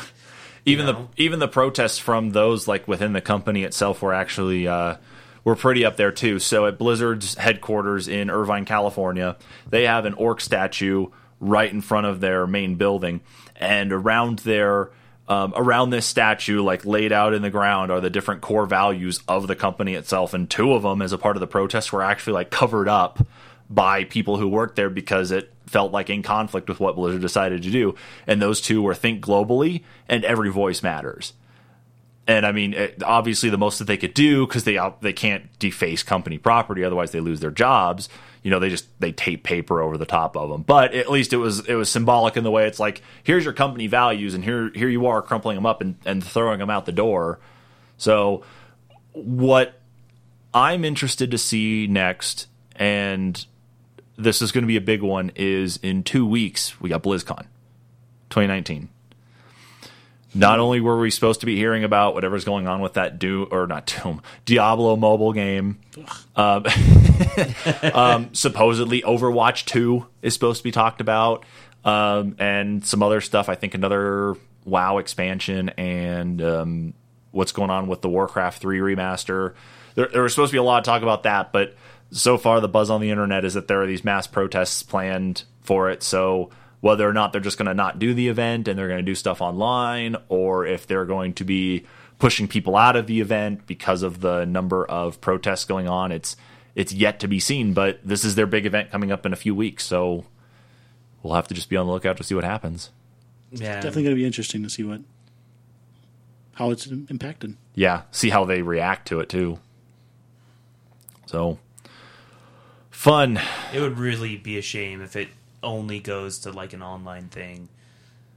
Yeah, with their virtual ticket. Yeah, that that would be a very big shame, especially for a lot of people. Because I I've had friends that have been to BlizzCon and they they've enjoyed it as much as you know, like a Comic Con. Mm-hmm. So, I mean, there there you know there is the audience for it out there, and it, for for people to, like I said, it comes down to that that neutrality thing. Like they were trying to remain neutral, politically neutral, and yeah, it, it wound up as this. So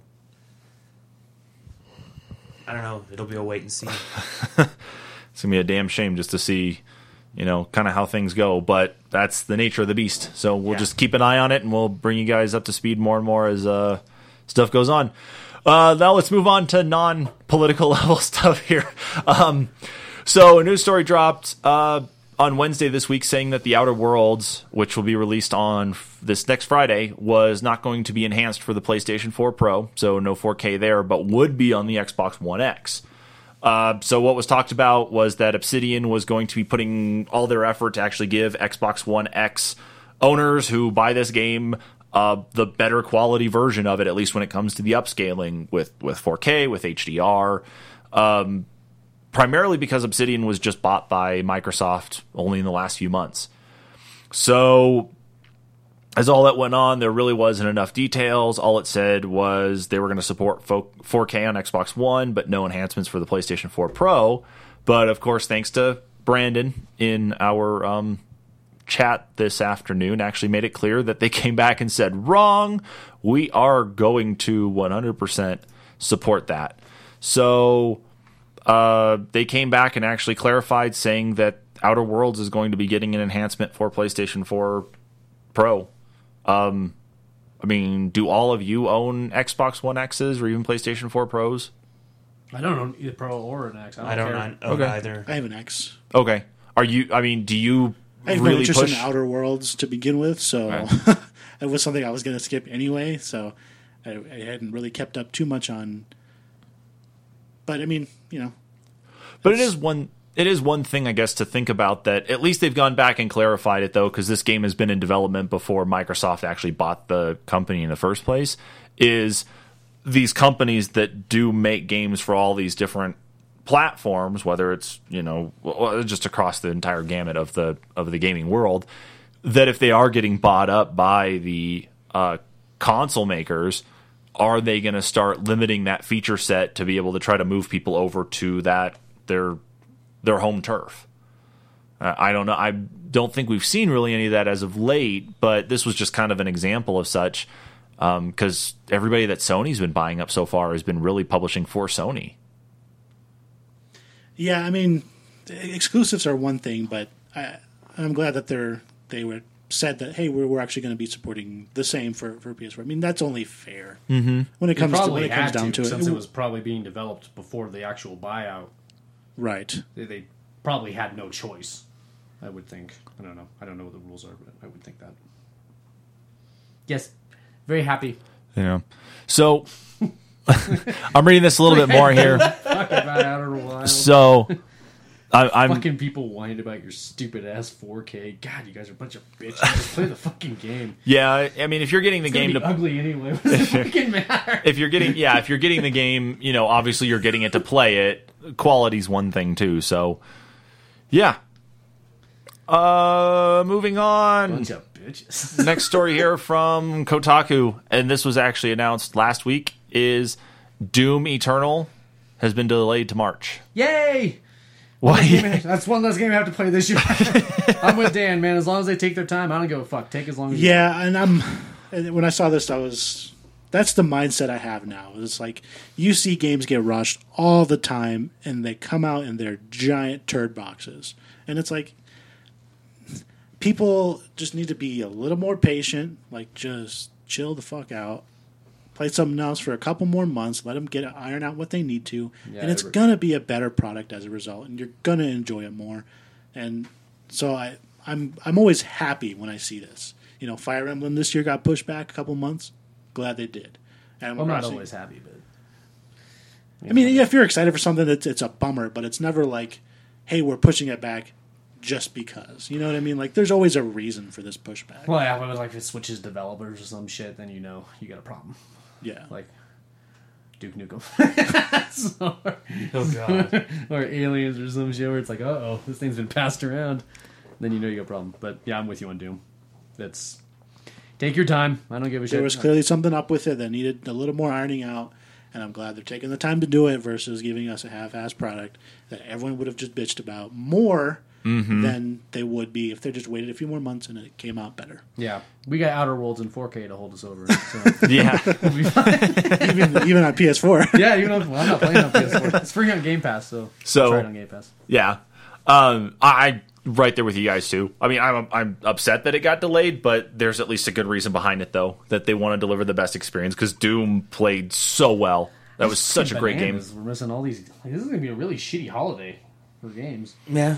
because You you got got Star Wars. Yeah, that's it. yeah. Oh, Outer um, Worlds, uh, are you uh, not listening? we got let's see, we got Outer Worlds, Modern Warfare, Death Stranding, uh, yeah, Star Wars. Wake What me up else when you is name there? a good game. That's really it. That- I can't even think of a December Yeah. title. I wonder if things are just so light because of leading up to the next console launches. I wonder if it's like we're just putting all of our resources here. I, I don't the know. games are ready. Take your time. Yeah. Like I said. So Ooh, Travis, this one's for you. Look at this one. yeah, the next the next story here because every week I always keep on including this about cloud gaming.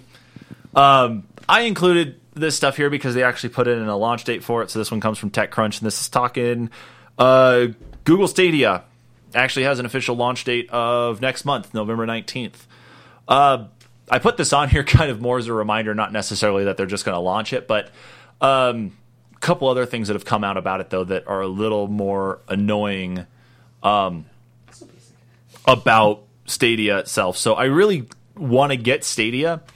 Uh, my entire environment is set up for Google. The only thing I don't have is one of the newer Chromecasts.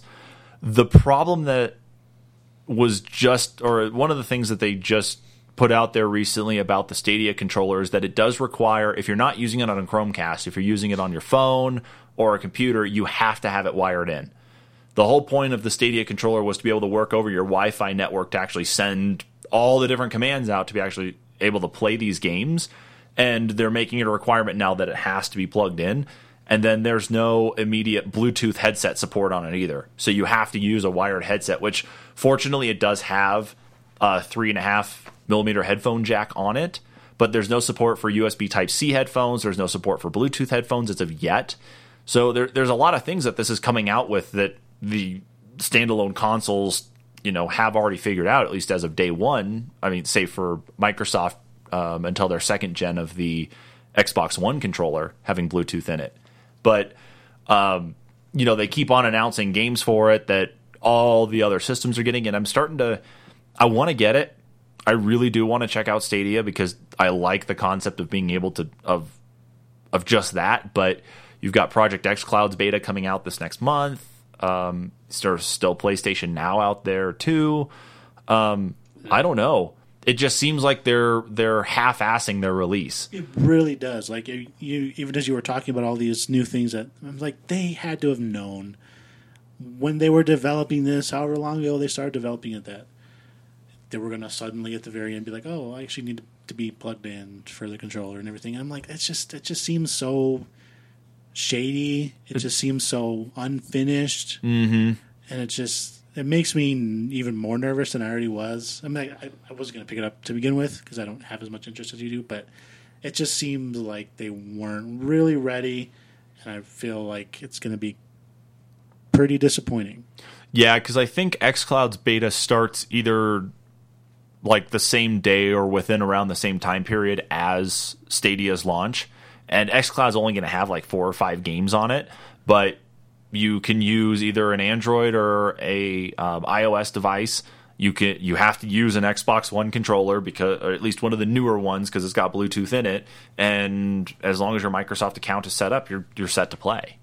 And both, I mean, Brandon uh, was saying there in chat that he's he actually got the invite into the beta, so he'll be able to try it out and give us some feedback as to how things are going with it.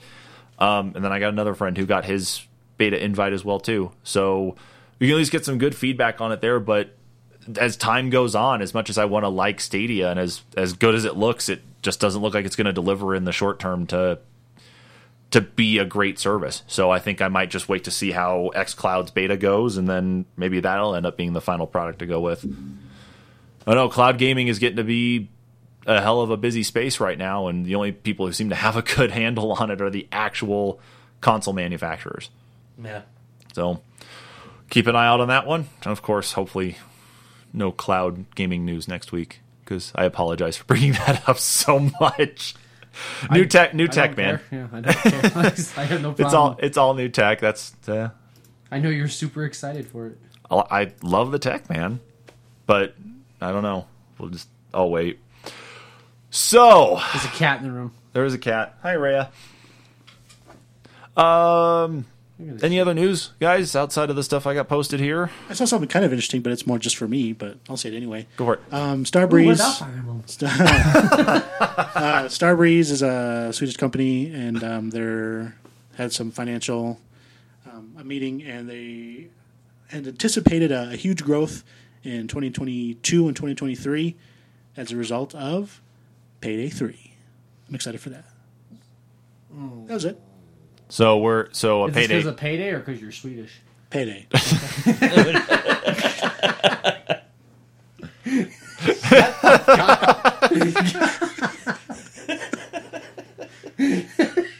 I can't talk when you fucking laugh, man.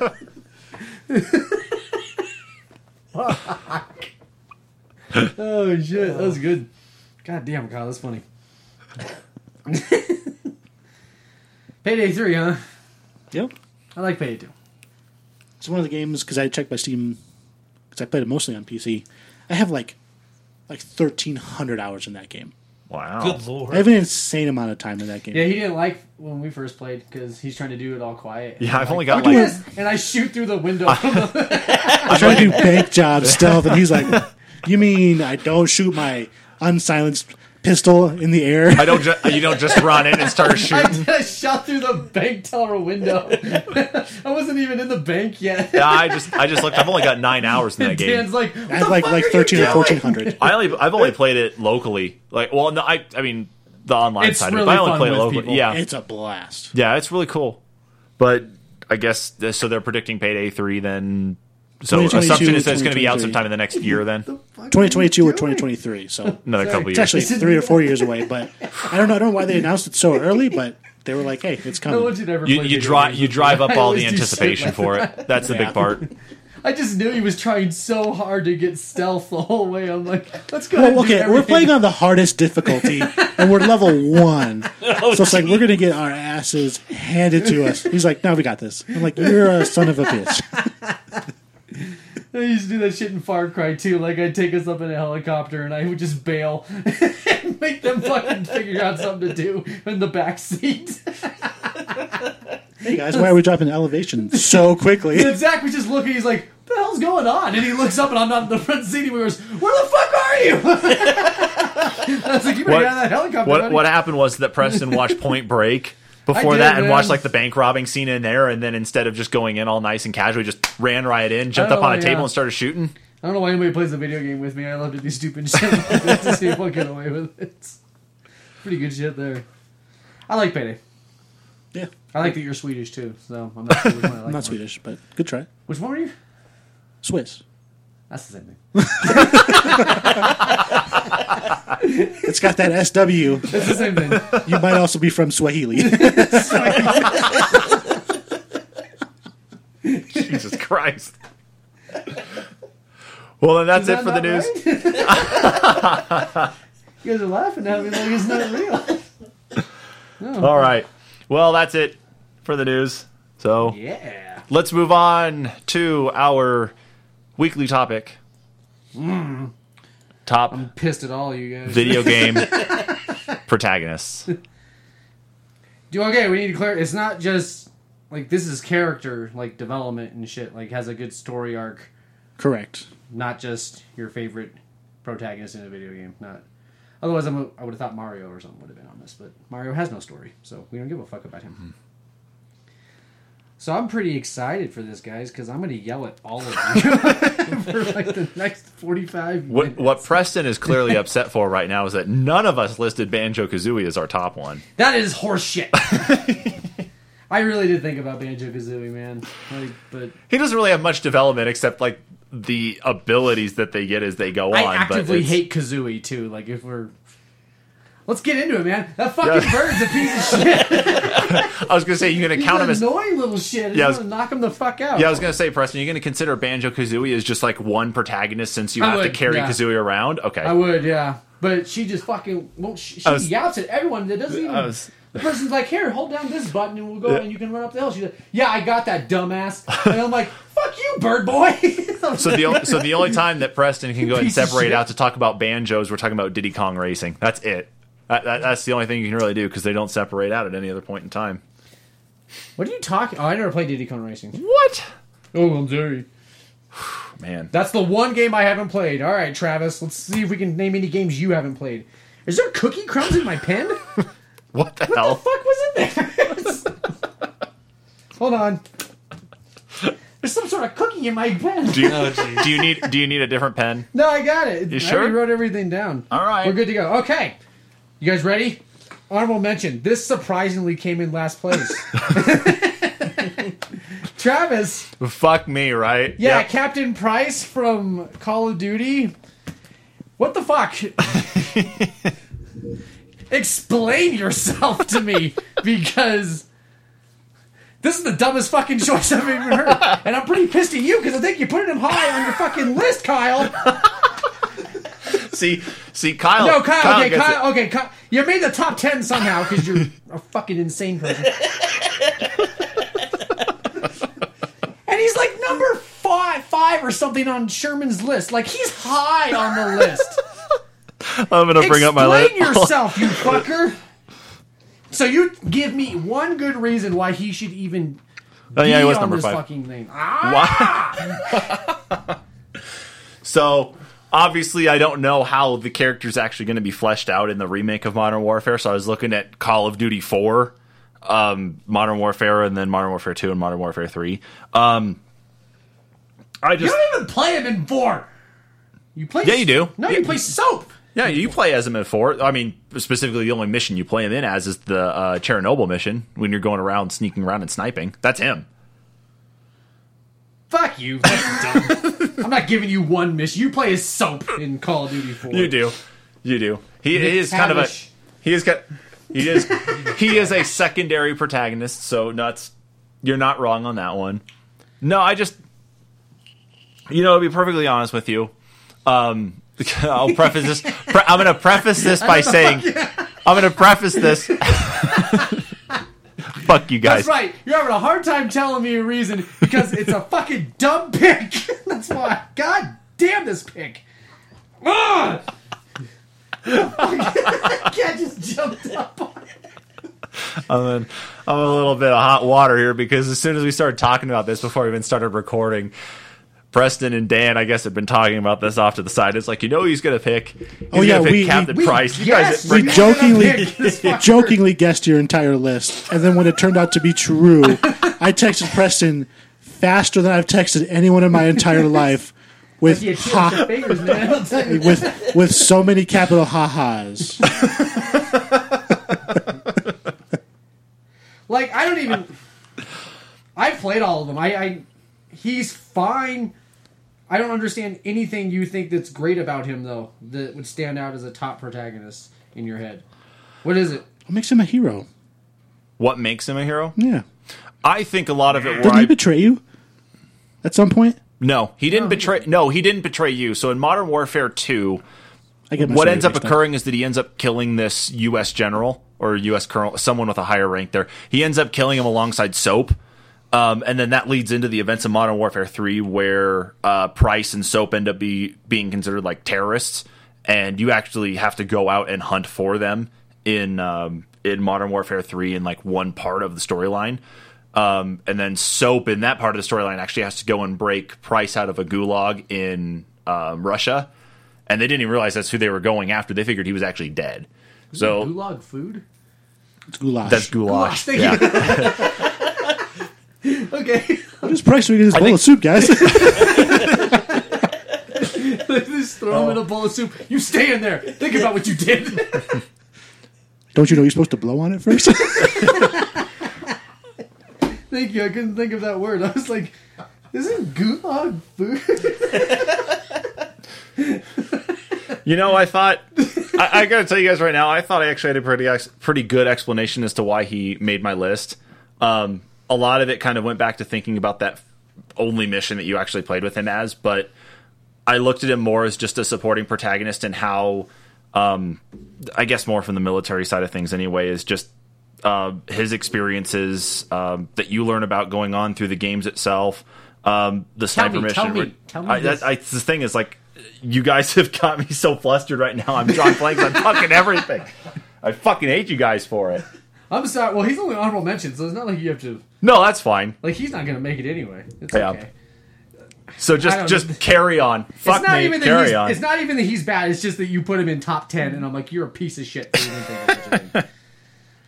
Which are our hon- other I'm- honorable mention. Kyle, I was with you, man. These guys are a bunch of assholes not voting for Marcus Phoenix. He's a Thank good guy. you. He's a good fucking guy. I don't think you voted for him either, to be honest. he was at the bottom of my list. He was on the bottom of your list too, pretty What? well. yeah, No, you he wasn't. Yeah, he's pretty. Oh no, that's that's a different one. No, you. Oh yeah, you have high up top. Yeah. Yeah, I was gonna say. Yeah, mine was. Yeah, I had him at the very bottom. Where'd you have him at? Let me look. Uh, Dan had him like number eight. Yeah, he had him pretty low. And then since Travis gave him no points, he didn't make it. Which is uh Yeah, I, I, think had him that's number odd that four. you don't that you think Commander or that you think Captain Price deserves eight points or whatever high up on your list. The the level of self and self Marcus Phoenix the level of self doubt the level of self doubt that I am going to be going to bed with tonight because of you guys that I'm just going to dwell on and not be able to sleep on until we come Marcus back to this Phoenix next goes through some podcast. shit, man. All right, he loses his fucking best friend. He kick him out of. He gets He starts out in prison. Yeah, like, like, come on, motherfucker, you're gonna kick some ass. He's like, fuck yeah, I'm gonna kick like some ass. you were in the military, you're out of the military, you're in prison. Guess what? We're gonna rescue you from prison because you're going back in the military. you're getting you're back in the shit, man. That's some shit right there.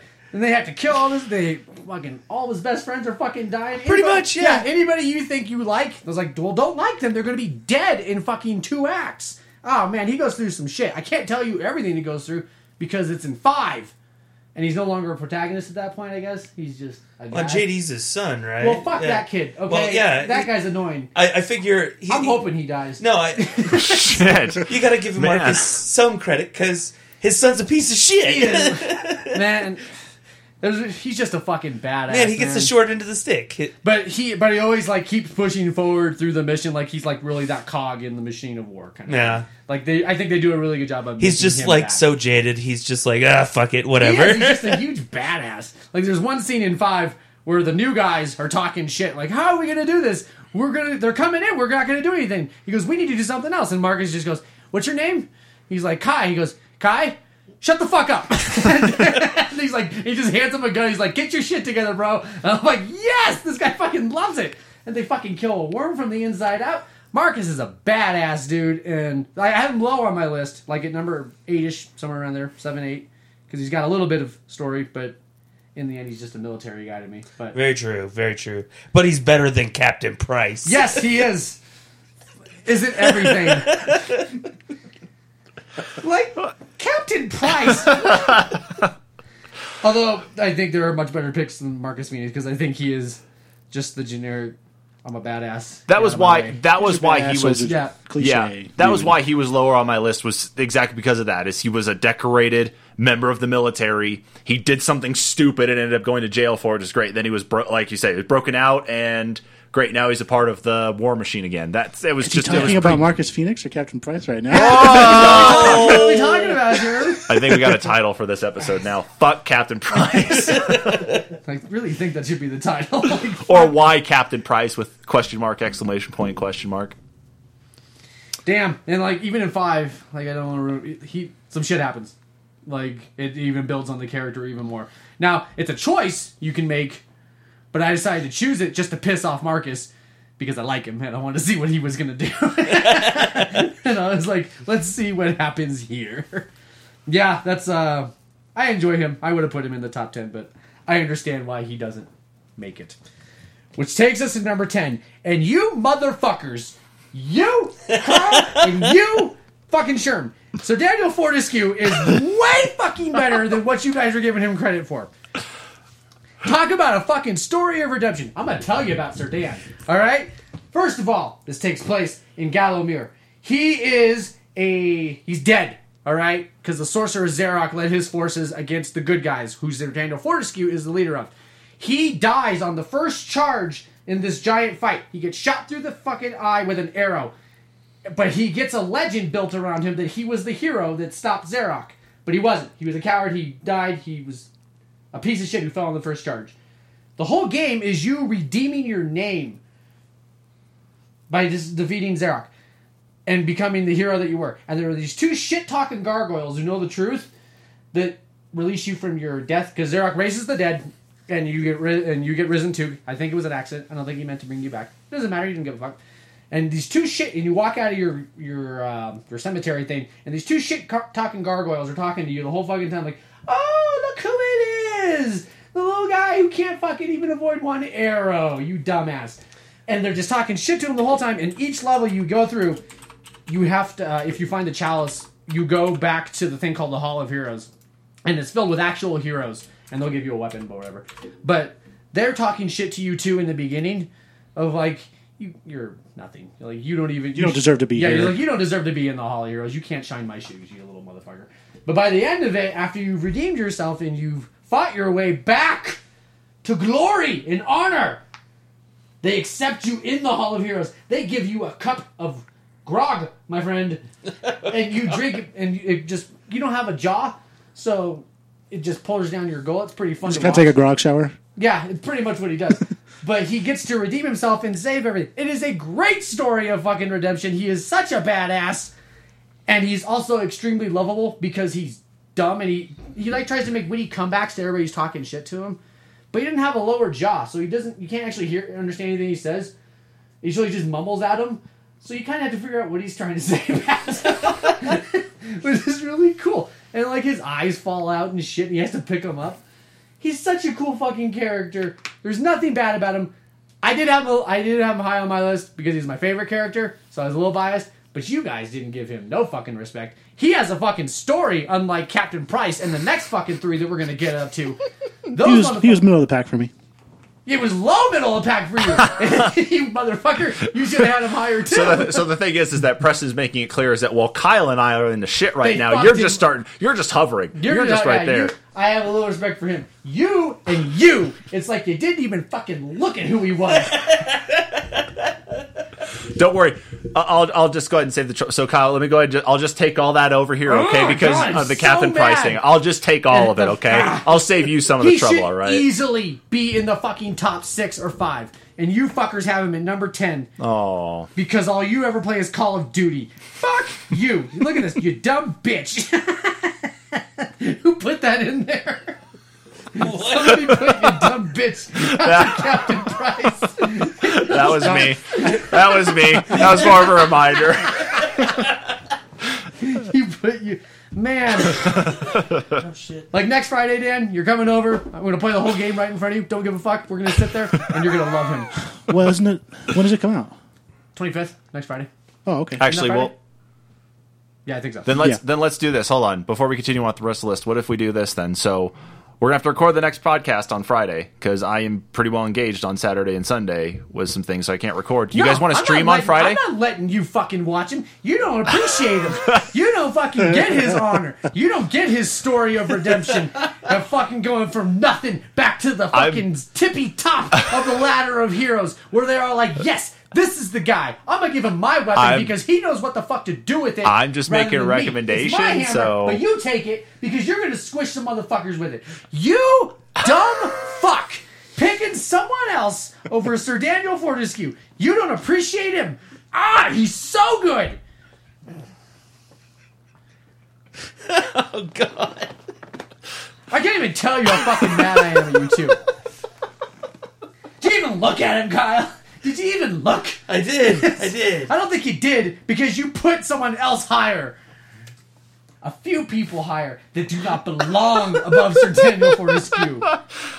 If I if he had made five, I would have said a fucking word I'm like, dude, I get it. It's just a basis, kind of a basic story of redemption, but it's told so well. Okay, he's only number five, not number one. Whatever, you're wrong about that. That's fine. But you guys didn't do that, did you? You fucking gave him zero points.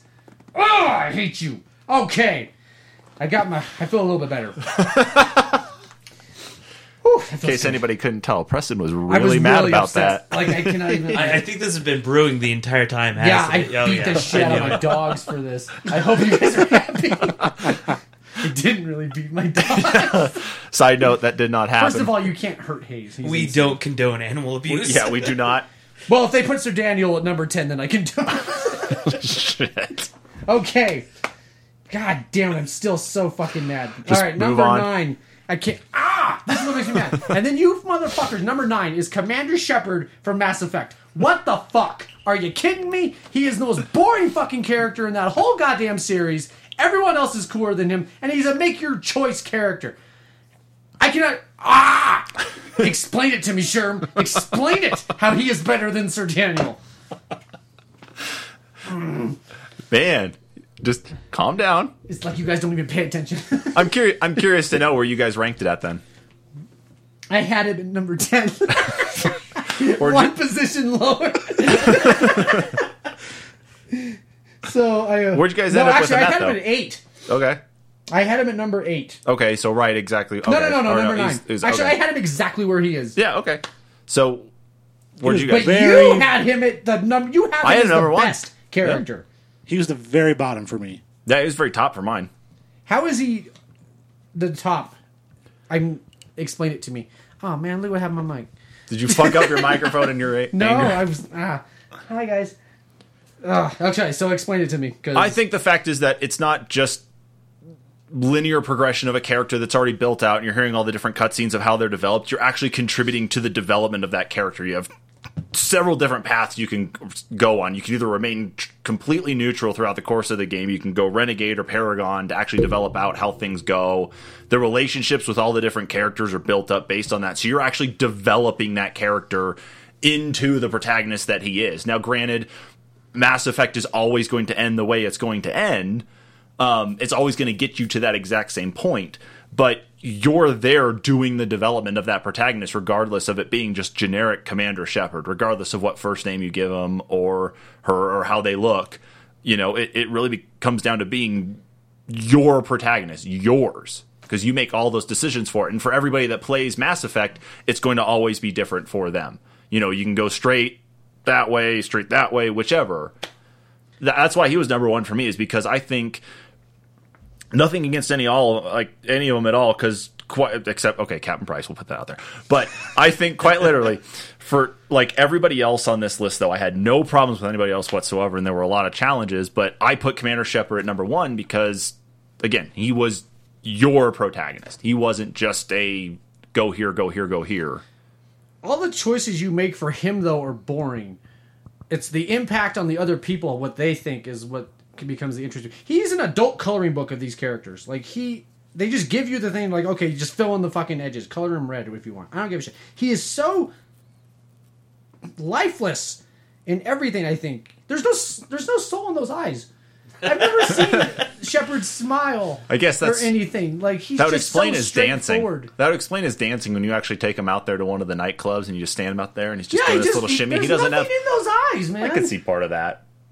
I could see part of that. I don't know. I think he's boring as hell. I really, I was really with you. enjoyed the three Mass Effect games. I didn't play Andromeda, of course, because it wasn't in there anyway. But shitty. game. Hmm, lucked No, out I- there, yeah, didn't you? I, I enjoyed. Thank God you didn't. You probably would have had one of them as number one. There's been that wobbly NPC that's coded wrong. It's my best say. No, I had, I had uh in my other list, I had Bolt as my number one. Okay, no. from Bolt the video Dude, game. I would have voted for you. That's against the No. rules, though. That he came from something else. There, there you go. That's Otherwise, Bolt would be our number one. there you go. As we all know. I, I Let me tell said, you the story of Bolt. Daniel. uh, Kyle, you had him pretty low too. Like, thoughts on this dumbass? I don't know. I I, I felt You like tell me why he's better than Sir Daniel Fortescue because you had because of the way he affects the other characters. But um, I I think that's mostly it for me. Um, I, I don't know. The I, I just couldn't get into Sir Dan. I that and the fact that he's got he's got the one. Your Sir Dan has one game, two, two. Okay, two. three if you count PlayStation. Oh my god. okay. And he rolls his head at you. He takes his head Okay, off I'm just and giving rolls up it at now. you Okay. like a fucking bowling ball. But Obviously- PlayStation, PlayStation All Stars was crap. Oh, I hated that game. Dare you? dare I hated that game. that would have turned that Oh my PlayStation God, All I'm Stars changing the reboot list discussion right now. into a uh, into a fucking bloodbath. So we had a discussion several episodes ago about bringing PlayStation All Stars back, and you would have probably been dead by the time we finished that discussion. if that's how you feel, You hate it? I, I didn't like it. I'm sorry. tune in next week when That's we 'cause you bring in didn't come to someone game new. nights. right? It doesn't matter if you came to game nights. You son of a bitch. Man, I. I'm not even going with MediEvil 2's story to make Sir Daniel cool. That one's not even that good. It's one. It's the one where it's at. It's so Oh good. jeez. Ah, fine. Commander Shepard. Not in any fucking way, but whatever. There's no. Sir Daniel makes you laugh. Does Commander Shepard make you laugh? No. No, No. he doesn't. He saves the same universe. I saved a village. It's the same fucking thing, man. Does he put his head on top of a little hand and let it crawl around everywhere? No. Does he do that? Y'all, man. So Daniel's charming. Commander Shepard is a lifeless husk of a human being. Okay, maybe I should have put him at the bottom of my list. I'm Yeah! Sir Daniel's made it to number nine. Did you guys hear that? it's okay. The next three were actually a three-way tie. Oh, So- really? So number eight. I'm also mad at you for this. You too, and you, all of you, Master Chief. Number eight, Master Chief. Okay.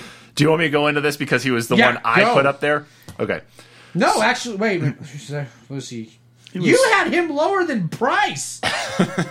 He was right in the middle for me, smack in the middle six. Yeah.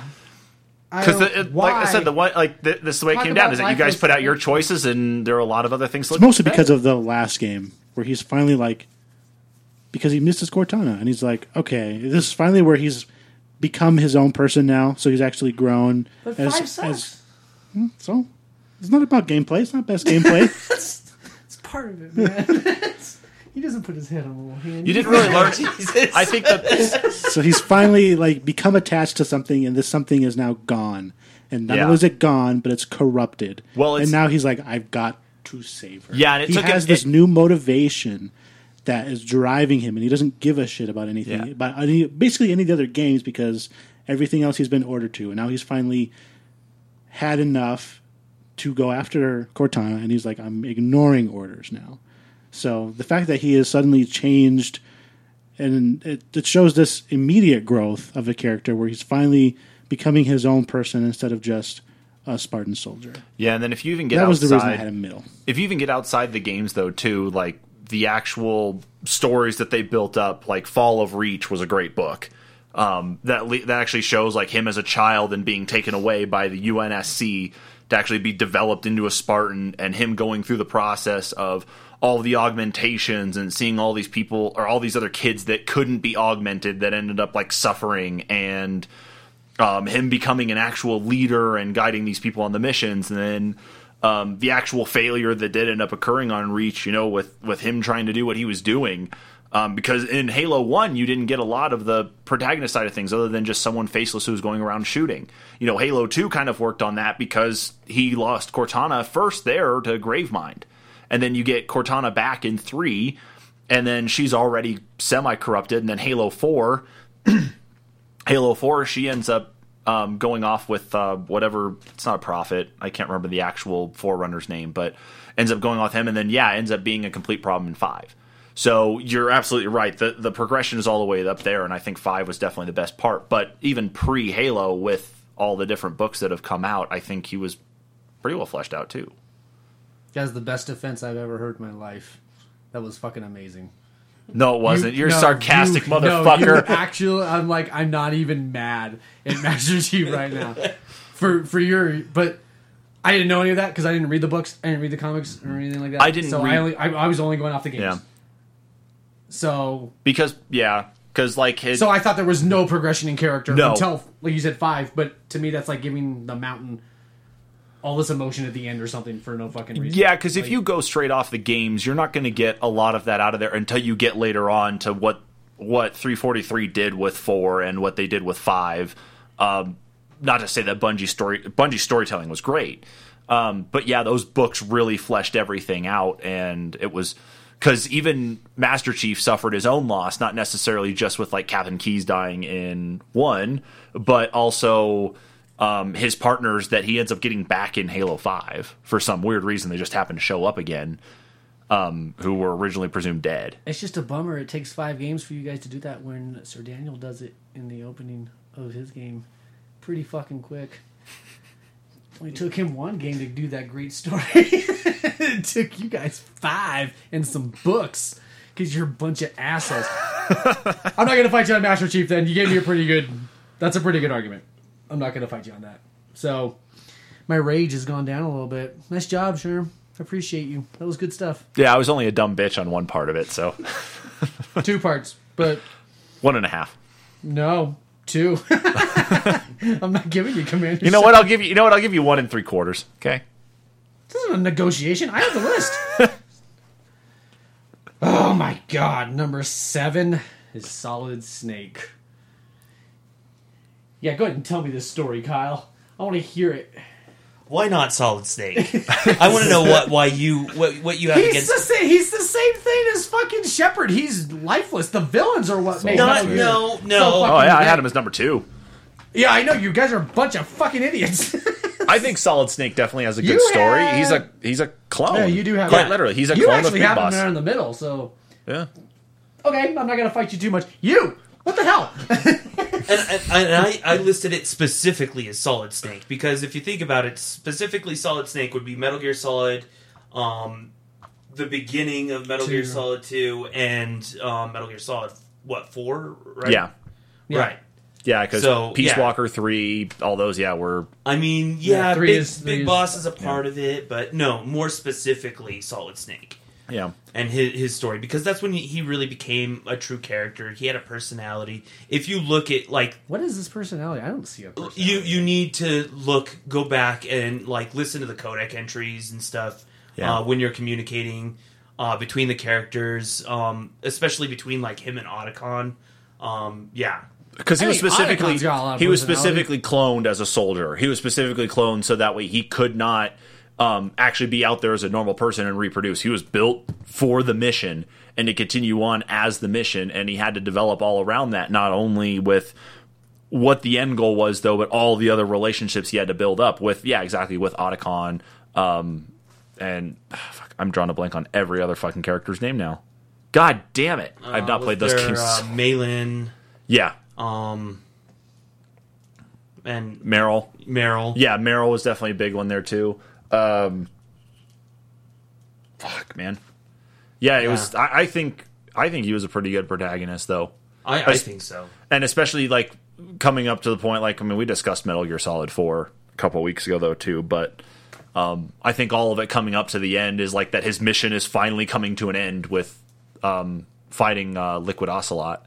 So- Right. And, uh, you know, looking at the uh, Metal Gear games as a whole, I mean, it gives you a really good scope, you know, as to, like, his backstory and where his story actually goes. Because, yeah, I mean, the, the. The other games aren't necessarily about him and they're about Big Boss, but it, it, you know, gives you more information. And actually, there's a really cool deleted scene in Metal Gear Solid 5 um, that kind of shows, like, uh, Liquid Snake with um Psycho Mantis and stuff, and I I'm fairly certain it was a deleted scene. Um, but yeah, you you only get to see it after, yeah, um, Liquid steals a Metal Gear as he's a kid, and I mean it, it kind of ties the whole story together, and you you know it just it builds more for him as a character. So was that was that cutscene pre Metal Gear Solid One? Like at least in regards to the actual story part of it, was it Yes. pre one? Okay. Yes. Yeah, because you play as boss. Yeah, because um, Well- literally at one point you go, yeah, well, Well, I'm talking the kid part because I mean, li- Venom Snake or whatever his name is. is I don't even know how to describe It's it. not actually boss. Yeah, you play. But- yeah, it's dumb. okay. Yeah. Um, you're, you're, That's the you dumbest think twist you I've look ever like boss or something? Yeah, it's the dumbest twist I've ever seen of it. yeah, it is a pretty dumb twist. But um, yeah, no, there, there's a point that, um, and like I said, it was a deleted scene that you go to a specific island after um, Kid Liquid Snake steals uh, a Metal Gear, and you get to see like a lot of the bosses from the original Metal Gear Solid, and they're all like kids and stuff, and you're like, oh, that's kind of cool. But it, you know, it's something you can find on YouTube. But it, I don't know, it, it's a good tie-in, and just yeah, his character overall um, through. What are his motivations besides this is the bad guy? I have to stop him, make him so great. Well, think 'Cause about it. He's a, clone. That that's what he was programmed for. I know. So he Yeah. has no personality. I think No, the developed it. personality is the, the the good part of that about it. You What know? is this Yeah. developed personality though? You're I seeing? think Like, I think part don't of it though is of that And I is played that he's he's bred as a soldier. He I played all the Metal Gears, and I see no Yeah. personality development in him. He's. I think part of it though is that as Snake is developed, Snake is primarily developed as a soldier, so there's always an end goal in mind to complete the mission. But he starts to develop empathy as things go. So we see that especially with Gray Fox being one of them, the Cyber Ninja, Right. Um, and then of course um, his bits in Metal Gear Solid Two when he's um, actually talking with um, Raiden or Raiden, I can't remember his name now.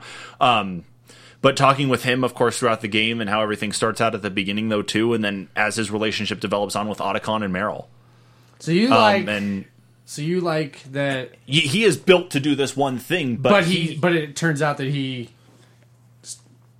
that he's not just he's not just he's a not soldier. just that soldier weapon. Yeah. He- right. He's not just a soldier that's just built like to get this mission done, age and die much much faster than anybody that's around him. He's actually starting to develop true empathy and true emotion, especially as you get towards the end of um, his his lifetime, which would be basically the end of Metal Gear Solid Four. I don't get any of those feelings when I played any of those. I I mean I, I get like a, a little bit of your little he feels empathy. He like he'll he'll joke around with them Right. a little bit. Like I mean I get that like there's a little bit of personality to him, but I don't see like I don't see that choice where like he has to he is can you get I can't think of an example of where he puts the empathy ahead of the mission. Where he puts his emotion ahead of the mission, where he completes that arc of he's no he's not just a soldier because he's still always the the it's always still just the mission in the end to me for him. I guess part of it could probably be looked at that mission in Metal Gear Solid 4 when his um when he ended up having to go through part of Paris, I think, was the actual city, and he ended up actually like running into who would be considered his mother, and I think she ends up dying in that mission. Like as he goes and gets her, he has to end up like getting her away from whatever it is that's going on. That's when they introduced the actual like mask cloak where you can have different um, Okay. characters' faces. I remember that part, yeah. yeah, so in that mission, I believe it's who they consider to be his his mother, and of course, air quotes here with that. Um, I but did not get that, I I- don't know if if I'm right, I believe like that was part of the mission in one way, but her death, I think, had um, was in there and had some sort of reaction actually to him that carried on through the rest of it. That he ended up having to take back to Liquid Ocelot, though. Too, it's like our mom's dead. Like there was some bit uh, that game's full of fucking cutscenes. They there was some type of emotion and empathy that actually went with. It's like, you know, he was a soldier, but he in one way was mourning the death of his mom, and then even came to with the actual fights that went into um, things from his past, like when he fought um, the the duplicate of Psycho Mantis. Um, I can't remember that character's name either. Um, but when they fought when they fought the duplicate there, and he's having like the hallucinations of actually seeing Psycho again and everything that's going on there. Uh, that's just my take for it, though. I just think really, I mean, you're not seeing it, but Well, that that could be just the way those stories are told. Like they're so confusing. They are. I, it's hard When- to when the game- like, when the maybe game if they is- would have made that a little more obvious to me, maybe I would have caught it because I didn't catch that at all. when the game is like five hours of gameplay and 27 hours of cutscenes, yeah, Well, yeah, I and can, with everybody having like really similar names and shit, it's hard for me to keep track of who the hell anybody is. yeah. Metal Gear. Dan, you've been quiet on Metal Gear, guy. What do you think of Snake? Whatever, man. Whatever. He's heard everything. He's ready to carry on. yeah, it was just like I'm, I'm with you. Like, there's, I, I haven't played them, so I was just kind of seeing what's going on, and even trying to find out like the story of it. I'm like, uh, what? you know what I mean? I will give you. It is what? It is absurd. It's incredibly convoluted, and you know, from what you from what you see of him, as someone who hasn't played the series, you you, you can tell. You know what I mean? Like, there's not really a whole lot there. That's that's really how I feel. Is there just isn't? I don't know. I mean, if you guys see it, maybe maybe I'm too stupid to see it. Like I don't get nuance. Maybe it's much more subtle, where I need to be hit over the head with it. This is May- on me, Maybe. I was just excited because he was the only like hero that can get away with hiding in a box. Oh, see, you wanted to sell me. You should have said shit like that. I Like, mean, Sir Daniel don't hide in a box, man. yeah. like his Daniel- ultimate weapon is you know wet box or dry box, depending Oh, man, on dude, you're weather conditions. You know. You're giving me some cool shit that he does, man. Like that's that's Yeah. good character stuff right there. Ah, Totally. I'm done being upset now. Like now we've got to everybody. that was. I can calm down now. Okay, so number six, Senua from Senua or Hellblade Senua Sacrifice. I'm surprised that wasn't higher. That's a that's a cool fucking character Yeah, it is. right there. Like I can't even think of one that is told so well. Like not even just telling her story, just her fucking facial expressions. It just tells you I've seen some shit. And what she's go, yeah, what she's I actually going might through have had it higher, except I still haven't finished the game. So there's Hmm. that. So She was lower on my list, but what I read though on her was actually pretty intriguing. Though that the developers actually talked with um, different psychologists and different therapists to be able to actually develop out what true psychosis actually was, and all the different voices that she was actually having in her head to to guide her to do everything that she did. In the gameplay, I, I don't know if there's a better example of one that the gameplay shows that. Like you experience that through the gameplay rather than like cutscenes or just a story told from narrative or whatever. Like mm-hmm. the actual gameplay when you're hearing all the voices and shit, I fe- you can feel her having struggling with this whole problem that she has.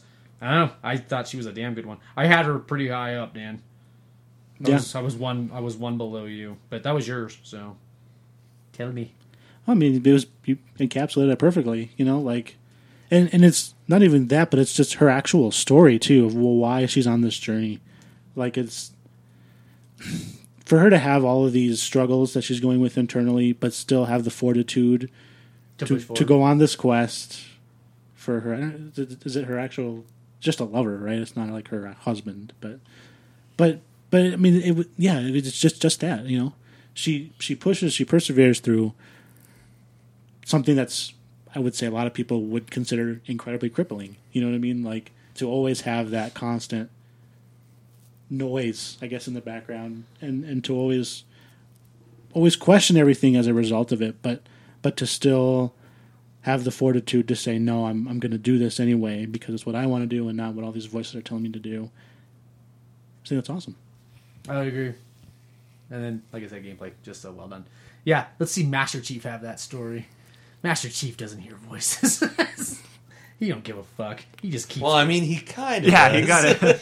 yeah, He's kind of got an I AI uh, computer for with him most. he of the shoves a chip into the back of his real head voice, to do it, though. Yeah, That's true. These aren't I real mean, voices. Yeah, but Yeah. Think yeah, it's only he can hear the voice though, right? Yeah, I mean, Master don't. Chief. Can, Mas- can other people hear Cortana? yeah. Yeah. Well, I mean, can, but yeah. most of the time she's just talking directly to him. Yeah. So Yeah. I mean, Master Chief technically did go through some level of abuse to become a Spartan, but not to the point where it's like it, her, like his Well, dad that is like beating the shit out of him. Yeah, it's like his dad is beating the shit out of him, you know, right. and and his mom experienced that same level of like psychosis, and everything was considered all Burned her as a up. witch. Yeah, just like, exactly. That was oh. Master Chief's story, I'm like, holy shit. We don't know. Someone could write the book for that, but we'll see. well, this was done in the game. Ooh, Do you ever see that thing where the girl, the girl they chose to do it? Yeah, I I watched that that making of. Yeah, the, And I was, I was just like, she was just there for like, like Uh, she was- placeholder. she was a They were stand-in, just like, we just want to see what the tech does, and she did such a good job with the facials. They're like, you're her, just fucking do it. You're so good at this. And it was she's really she's just fun. like a like a marketing manager or something. yeah, like, something like that. Yeah. she's she's on the team that, that made the game, but she didn't. did they do the same actually- voice? But Yeah. or just mo- okay, That- No, yeah, that's it all was- her. yeah, That's all her. Yeah. nice. That's it was pretty cool. That was a pretty cool story, but yeah, I liked this one. I'm happy now. This is a good list. oh, never mind. It was this one's wrong. Kyle, number five, Lara Croft. Fuck you, dude. Like, oh come on, okay, for, is this new Lara or old? new Lara? Laura, new Laura. That's a. It makes me hate you a little less. But old Laura because obviously that progression there as a protagonist is when you lock the butler in the freezer. yeah, Absolutely. That's, That's it, why yeah, I'm like, see? I'm That's old definitive Fuck right there. the peak That's- of the gameplay right there. Yes, that's top of the top, man. So if we're going with new Lara, I think they fuck her up by the end of it. I think her first two games have really good progression of the character of who she's becoming. Yeah, I and I think they throw it all away by Shadow. They fuck Shadow up so bad. I couldn't even finish that game. It's that bad. Yeah, like I could care less about her story by the end of it. But she's yours. See, so maybe and tell me. my my opinion would have changed. Um, I still haven't played Shadow. I, I bought it day of release, and just I, I think I've played it for maybe ten minutes, and what? there was just too much.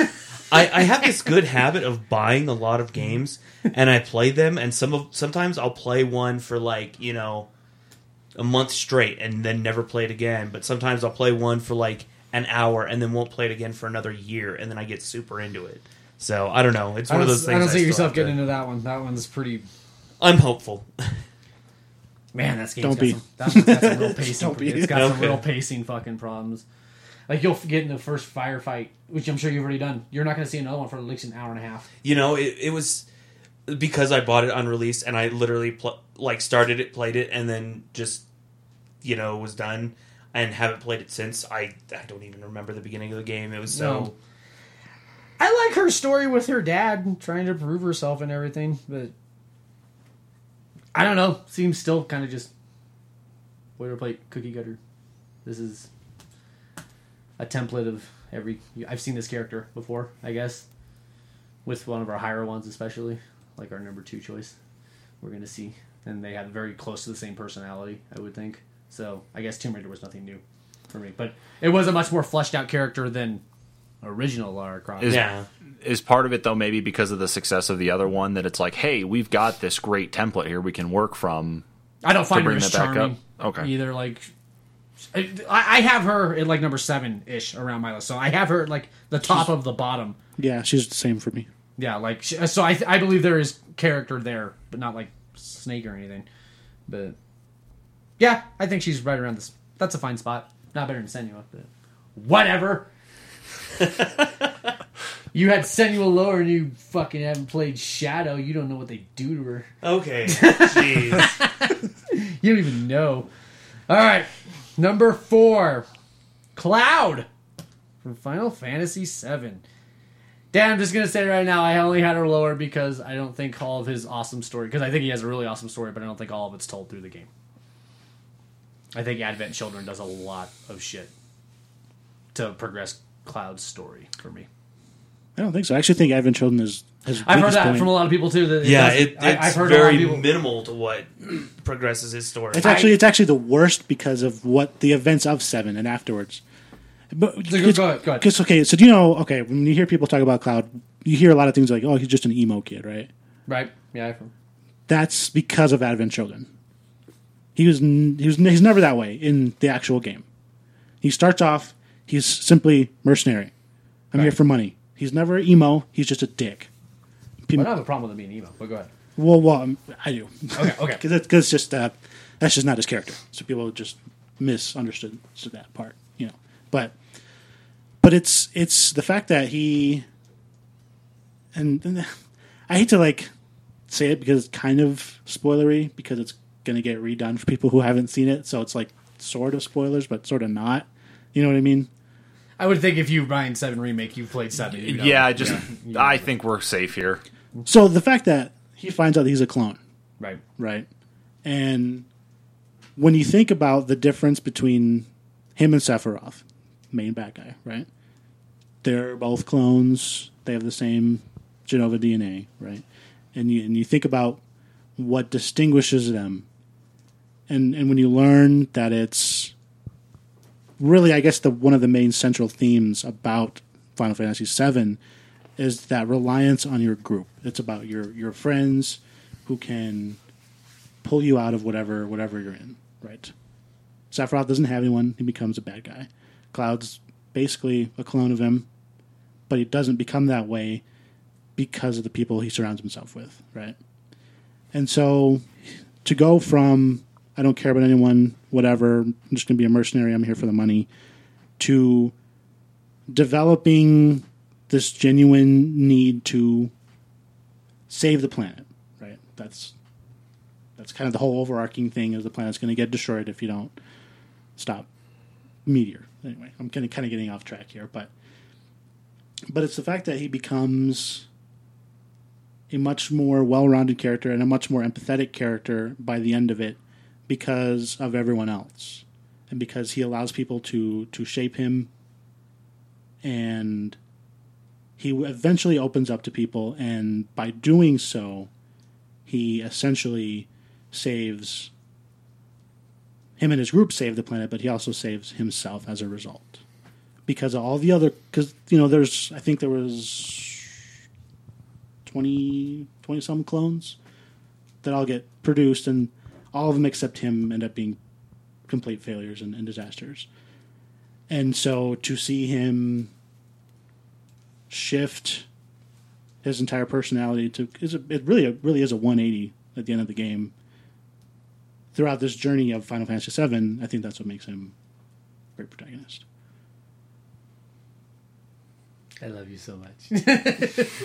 so I'll let you guys talk. You you you guys had him pretty high too, so I'll let you. Well, not not. I Travis. did Yeah. not. No. You're pretty low, but Kyle had him pretty high or decent. Yeah, you had him really high. Kyle, tell me why. You get to cross dress. no, I'm joking. And you're not, and you're not gonna put Sir Daniel on you motherfucker. I didn't even tell you about the cross cross dressing. Oh, and he's got cross dressing too. Oh. No, he doesn't. That'd be great though. Does he? I don't remember that mission. All right, go ahead. Yeah, no, I, I think Dan really nailed it. Um, just just finding out about the character, where he came from, and like how he became who he is, and then moving away from that because you know he starts out you know as a kid, moves it, goes to soldier, and wants to be just like Sephiroth, you know, and th- this is before you find out that he's a clone and everything. When he when he's just kind of giving snippets of his story here and there, and the way he develops from this like hard ass that wants to be exactly like the the main bad guy who at that time he didn't when he was part of soldier didn't know he was a bad guy Well, he wasn't a bad guy at that time. right it, it was just the events of you know what what happened Learning out yeah. about, about Jenova. yeah and the what, the whole Nibelheim event yeah so it makes him go crazy. yeah and it just you know him moving away from that and becoming something entirely different um Well, also the fact that Cloud does go crazy too. he does yeah You know, His he many aneurysms yeah, exactly. Well, because he's also Is that because he merges with that one guy, kind of thing? Like when he takes the blade. huh Is was it? Who was the guy? What's the guy's name? The um, Zack. Yeah, Zack. yeah, yeah, yeah. Yeah. So Well, no, so so it's more like he had these delusions because you find out you know he actually didn't quite make it into where he said, but so he was been lying to everyone about it, and and so he kind of shuts himself off in the middle of the game there because of that, because people find out, and and also because he, uh, you know, because he's just really more more the fact that he's been lying about everything and it's been coming out, and so now he's really ashamed of it, and he kind of withdraws, and but again, people are like, and especially Tifa, you know, especially when he dumps into the the, the Mako, and he basically becomes he gets in a coma basically, Yeah. and and she basically pulls him out of it. She she rescues him from himself because he basically just goes into this this metaphorical and basically real kind of pit of of, of self wallow and, and hatred and stuff. Is that because those two died? What What's the girl's name? Aeris. Is that her name? Yeah. Is that why though? Like he's in grieving kind of thing. I don't know if that's directly related, but that clearly didn't help. I mean, it could be part of it, but if if it is, it's only a very small part. Okay. That's just more like a potential girlfriend that he lost. So he's Yeah. just he's just sad that he's like, oh, I liked her a lot, even though I have this other chick, but also I liked her too, and now she's dead. Boo you know what I mean? I laughed. What a piece of shit. Yeah, I'm a horrible person. You laughed what? I laughed when Aeris died. What? Yeah, when Aeris, yeah, I, I'm I'm a horrible person. Well, she goes. It, the whole thing is she's going to go fight Sephiroth by herself because she has the the what the white materia, and she knows she can do it. She so she goes to this this place where the ancients are buried to pray, and basically leaves herself open, and Sephiroth kills her. Okay. Yeah, it, That's pretty dumb. Yeah, it, it's pretty dumb, and I laughed. Oh, okay. Yeah, the whole the whole scenario. I thought that that's like the very gist no of way, it. man. Whatever. That's a completely different topic. What? Uh, well, I was going to argue, but that's a completely different topic. Like, she is also an Ancient, so like she's going True. home. She is going home, but That's I, I that's don't know. that's the place that's most sensitive to the earth spirits. So that's why she True. goes I- there I- to commune with them to get advice to stop a Sounds meteor. Yeah. True, but she could have. So it wasn't just wasn't just like a with stroll the entire like party. Hey guys, I'm just gonna. instead of you know just but that's more her personality and not. That's just Yeah, the way she is. She idiot. didn't. Well, yeah, just just kind and of. And that's hence just, I just laughed. kind of a silly bitch.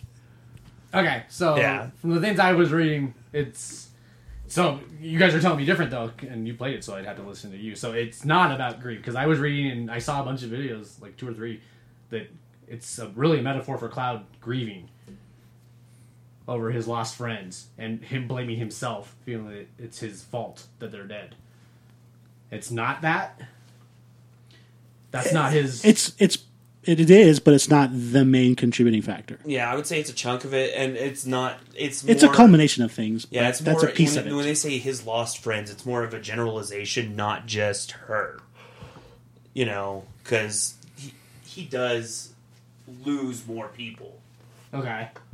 I mean, So that's why, because then that's when they were talking about the how Advent Children completes that arc of it, where he accepts that it wasn't his fault, right, shit happens, kind of thing. right. And that's why he's in such but a that's why wallow you guys that, don't that like Advent Children, then. right because he's he's he's in such a, a pit again. You know, the the events of, of Seven finish, and then how long is it after until when Advent Children happens? oh I don't remember the time frame, but there's I think there's a couple years. yeah, it Okay. was it was a few years. but it but it's more like Well, I, I read that was because he was he had a he had a goal to stop Sephiroth. That it's like take it's like when you something shit happens and you go to work and you can put your mind on work, you can't think about it. Now that it's over, it's all you can think about. right. kind of thing. So that's what I was. I don't know if that's what it is, but that's what I was reading. Why he's sad again because now he can feel it. He's had time to process it, and now it's hit him. I don't know, but I haven't. I haven't seen Advent Children. I haven't played Final Fantasy VII. I don't know. This is just, and I thought that was cool. I thought that was a cool story arc kind of thing. To where, and then by the end of Advent Children, oh sorry, that he, I don't know who popped in, uh, that he's able to accept that part of him. So that's why I thought that was actually a really cool story arc. But you guys are saying it's just the acceptance or not um, of him not choo- choosing not to be bad, I guess, when he very easily could have because of the people he surrounds himself with. Is that what I'm hearing? That's a big part of it. Yeah. Yeah. That that's the story of seven. Oh, okay. That's not. I, I don't know. I don't know. You just I- need I to didn't- play it. You you need to play. It. Fuck it. y'all! I ain't playing no fucking Final Fantasy seven. It, it's so good. It is. It really is. I, I really think the remake once it's No, all okay, out, maybe- once maybe once the it's all out, yes. Maybe the remake will Yes. be able because how long is it? It's fucking huge, isn't it? Isn't it? Wasn't it four discs? Three. Three? Yeah. That's fucking enormous. That's a lot of fucking time to play for, and how much grinding? A lot. You can.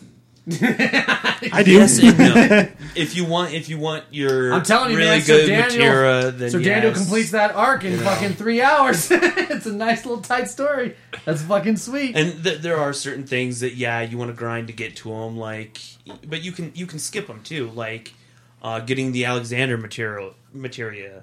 Um, I had in Cloud the High. ass. So So. the round can eat a dick. yeah. Yeah. Oh yeah. That. Oh, what a pain in the ass. If you want to 100 percent it, then yes, you'll need to grind. If you want to do just the story, you really don't need to. No.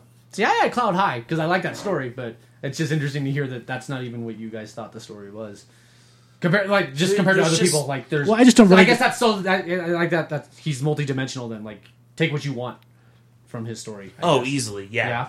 I just didn't really like Advent Children that much, so I don't try and think about it. I liked Advent Children. I don't know. I do like that he. It's kind of ambiguous. Like, take what take what lessons you want from him. That's kind of cool. I like that. Maybe I should even had him higher. Dan, number three. You know who it is. Thrall. My boy. I had him pretty high, buddy. I enjoyed that story of his. But tell me, Man, Thrall is basically Moses of Warcraft. I didn't think about that like that. I like that. Lower now. I actually like that. That's fantastic. I just kicked him down to five. to to know where he starts from, you know, where, where his parents get assassinated, Yep. and he gets taken as a little baby and raised in captivity to be a pit fighter. Right. Mm, That's that. So so it's like okay, that's where I'm starting from, and he he finally musters up the courage to to break out and to go from there to being a leader of an entire of the horde, right? So when you think about Warcraft, there's two factions, Alliance Horde, and so for him to go from pit fighter to war chief but not just like war chief because he was the only one, but because he was a good leader. Right, That the, the biggest thing I take from him is his leadership as as war chief because he does a lot of things, and this is more World of Warcraft versus just like Warcraft three. But as the expansions go on, and, and he realizes, okay, I can't lead anymore the way I want to. Like he he has all these things where he recognizes his own flaws and can accept them, and then react accordingly. So you know, we eventually when when he steps down and, and he and he appoints a new leader, he appoints someone who he knows is gonna gonna do well, and and obviously, without Thrall there, with this whole last basically the last expansion, two expansions really, like the horde goes to shit because of it. And I think that just goes to show what an incredible leader Thrall was up until the point where he decides that he can no longer do it to the best of his ability. I and I thought he dealt with a lot of themes from what I was. I again, I haven't played Warcraft, so I don't know. But I had this guy really high because I liked acceptance of who he was, kind of thing. Right. Like that to know he's an orc, but accept their I don't know, I don't know, lifestyles, culture, whatever you want to say. I guess for him to accept that was pretty cool. I enjoyed watching that part of it, and then His he virtue. loses a lot of good fucking friends, man. Like Well, yeah, people who taught him everything he fucking knows about being what he is. That's some that's some deep shit there. to to to, to avoid name, to avoid corruption from from demons, because that's what made the orcs so powerful in in Warcraft is that they accepted demon blood, tainted them, and made them super strong, but it Right. also made them susceptible to like bloodlust kind of thing. Exactly. Yes. And so that's another thing that he basically has to go through is all the other clans are like, we're doing this, and for him to be a Frostwolf and and to not to not ex- accept that temptation, but then to not only not accept it, but then to eventually get everyone else to see his point of view and to accept it, and then to go fight the demons to purge their corruption, basically. So, like, not only is it just about himself, but it's also the things he goes through to save his people as well. Yeah, he's really hit it really hard there with that leadership Right. idea of kind of like Jon Snow. That guy like Jon Snow. Travis had him midway. Kyle, you had him at the bottom. I did. You need to explain yourself, sir. Um, Because of you, he did not make number one. I'll be honest. As far as Warcraft goes, I've played Warcraft one, two, and three. I didn't give two shits about the you don't give a shit about your. um, I, I don't like World of Warcraft. I don't either. So it to me, you know, it, it all I played Warcraft for was multiplayer, hmm. and so that I I just I even you. looking into it into the, the the backstory and stuff, I just I was like, it's Warcraft. I'm bored. I, I, it's War- I just want to play the game. what a great excuse. It's Warcraft. I hate it. Like, oh, that's terrible. I, I, I don't know. I just could never get into any, any of the stories. So it, yeah, I had him high so- up, Dan. I thought that was a pretty cool fucking story. Travis, you got anything to say on Thrall? I don't. I think Dan's covered all of it. Got him? that takes us to number two. Which he should not be this high. This is stupid. Nathan Drake at number two. That's insane. That's too high. Kyle, you fucked up the curve. he would have Good, been, he good. would have been right where he was supposed to be if it hadn't been for you. yeah, I had him at like number six I'd or have been- something I'd like have number been four. five. I had him four or five, somewhere around there, I guess. In that area. I don't think his character gets interesting until fi- uh, four. I would not have given. I just it- like I his would've- personality. I do too. I think he's charming, Yeah. but I don't. I thought he was very shallow and nothing in the first three. Yeah, uh, that's part of the personality. That's what you like. I, I don't know. I, I just I, I liked I liked the character. The voice acting was you know spot on for it. So I can't argue Yeah. that like he's maybe the best on-screen one. I think like I enjoyed listening to Nathan Drake yeah, talk shit his whole time, but until you find out that he's not. Has everybody played four that gives a shit? Hmm? You haven't played. You don't care a shit. Or you Oh, do go give a for shit? Okay, so when until you find out that he's not a descendant of Francis Drake, that he is a nobody. He happened to break into some fucker's house and inspired him to be who he is. But he's really he's nothing. He's just a shitty conman kind of guy. And that he can become something. He became something really big just because he drove himself to that. That was kind of a cool story arc. I like that. I like that. Every I like that, and that he can because everybody else he seems to surround himself with can't seem to draw that line between it's okay, even though he kills hundreds of people, so he's technically okay with it. But whether it's he crosses that line of being a bad guy because he's he's right there. He, I mean, he's the the guys he's going against aren't far away from what he does. yeah. Like, I mean, they're just willing to go- He's technically committing murder. Yeah, like but, Yeah. but, but He's, he's, also not, a thief. yeah, like, and he's not far, he's not far away from that line. It's just it's cool to see that he is able to draw that line of no, I'm gonna kind of let it go. And you see that a lot where he He's a virtuous thief. Yeah, I mean, I mean, I guess Robin Hood, if you want to say that, but he doesn't give nothing back. Is he though? Yeah, I was gonna say. but he, but it's I don't know. He's he's still a kind of like a bad guy in some ways, but the um, I, I saw that in four where he was able to finally let it go. Like in all the others, he has to see Shambhala or Shambhala. What are the Shambhala? Shambhala? Yeah, Shambhala. Shambhala. Shambhala? Shambhala. Sham- I don't think that's right. ShamWow. Yeah, but he has to find ShamWow. Like he'll do whatever the guy says because he wants to see it too. He it's his ultimate goal. By the fourth one, that's no longer his ultimate goal, and it's cool to see that he's able to let it go. Kind of like in Indiana Jones three, where Indy's holding or he could grab the Grail, but it's not worth his life, kind of thing. Right. Yeah, that's what it feels like by the end of it. I really like that, but I don't like it better than some of these other ones. And you're insane Nah. for putting it that high. Thank you. I'll well, take don't that worry. as a compliment. Travis has him low, which I don't blame him because he hasn't played four. He doesn't see how good it gets to be. He's a pretty fucking fun character though. Like that's the same thing I have with like Sir Daniel. Like the actual on-screen persona you get to see him, I find him extremely fucking likable. Like a like his brother. I hated his brother Sam. I'm like, Oh, yeah. I hope you fucking die. Or even- any of the girls that are with him that are bitching at him, except for Chloe, she's hot. They're always just bitching. I'm like, shut up, Drake's awesome. You do what he says. well, and I, I think one of the reasons I had him so high too is because I've always felt like the um, Uncharted games play a lot like a movie watches.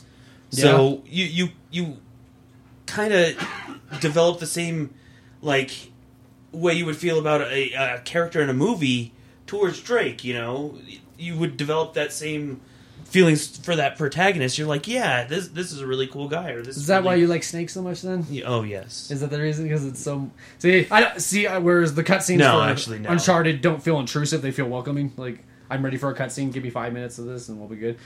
The Metal Gear doesn't. Yeah, Metal Gear. uh, like- sit tight for two and a half hours. yeah. Like the, let's learn about let's learn about how you can use these guns and sell them to this this dude with his monkey and you know. uh, That's a good fucking character, guys. I'm glad we all liked him except for Travis. He's not better than Captain Price, right? You had Captain Price at number three. what the hell? No, sorry, four. Number four on your list. What the fuck? You tell me in what world he's better than Nathan Drake, you piece of shit. All right. I had him at number five on my list. No, you don't. Number four. Oh, maybe. Well, I don't know. Fuck, yeah, just carry on. Well, it's weird because you got to do the points, but it's not number five. Anyway, just my, and number one, which is a pretty good fucking choice, guys. We got John Marston. He fucking kills it too in like the points. Like Yeah. overall, we all just fucking love John Oh, Marston. yeah. Apparently, that's another redemption story, man. yeah, But it is. I like that he.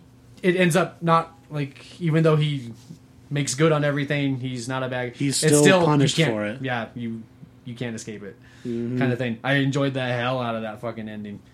Ah, I got nothing to say on John, man. He's fucking badass. yeah, I, I He fully speaks for himself. I He really does.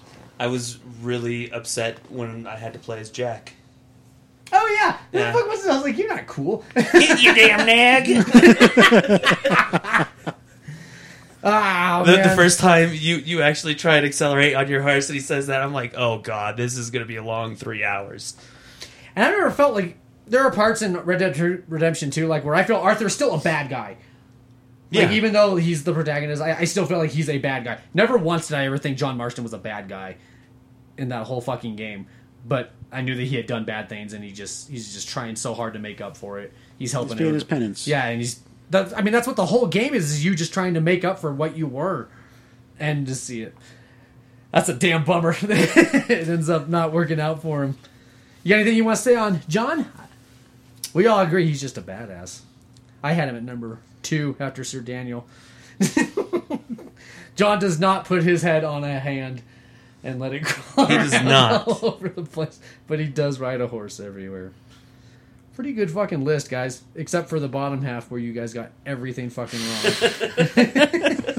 Except for your match, I actually you you convinced me a little bit on Master Chief. I still don't think he's better than Sir Daniel, but you at least you at least gave me a good argument on that. Snake, I don't know what the fuck you're thinking. you just like him because he's pretty. Oh yes, yes. I will Like- kindly I- I show love his myself out. Yeah. Okay, I, I will kindly show myself out now after this list. Out you go. Yep. Bye. Pretty good list, guys. Yeah. I enjoyed it. Yeah. Any other any other remaining thoughts on this week's topic, or anything else discussed in this week's No, I went. Episode? I went after you guys for Sir Daniel. I'm pretty good now. I feel better. man, you have no idea. this is this is therapy for Preston. I almost kicked my dog, man. oh my god! Again, we do not condone condone animal I cruelty did. here. I almost did. No, I- Hayes would have been like, body massage? Keep doing it, please. that's cute. Jerk your foot. Fuck you, Hayes. All right, that takes us through our list, Trav. Yeah. Well, thanks everybody for You look tuning sleepy. in. Uh, you after everything with uh, Captain Price there, I you fucking drain on that one. I literally, I literally took a verbal. so pissed. I took like I took a verbal beatdown for that, and then a verbal ve- beatdown for your uh, um, Shepard. whatever. is No, not even Commander Shepard. No, for uh, Sir Daniel. Snake. No, Oh, for Sir Daniel. Well, you fucking earned it for that one. Y'all. it was uh, so I'm I'm all sit there and exhausted. I'm exhausted from the verbal beatdown that I just received this evening. So I'm very upset. I think from now on, what I'm going to do is I'm not going to submit anything anymore. I'm just going to be the audio and social media guy you here in the look back. your answers up on the internet or something because your answers are wrong. I will I will fully admit here right now that there like I really wish there was a better like character analysis like just website like you think for video game stuff like Giant Bomb actually has a pretty good wiki on a lot of different characters but some of those characters like even some of those um AAA title ones only have a like maybe a page long worth of information and sometimes it's not enough to flesh out what I a watched character like two is. or three videos on just about all the ones I didn't know about, just to get like different points of view. I So was it's really reading a interesting lot. because all those ones I read for Cloud were the same, like kind of basic ideas. So it's so weird that I don't know, weird, but I was reading a lot that on different took ones such a so different approach to them. yeah. You read a bunch on. I was reading just a trying to read a bunch of them. I didn't go back and watch Did they any say how awesome Sir Daniel was? No. You didn't read that.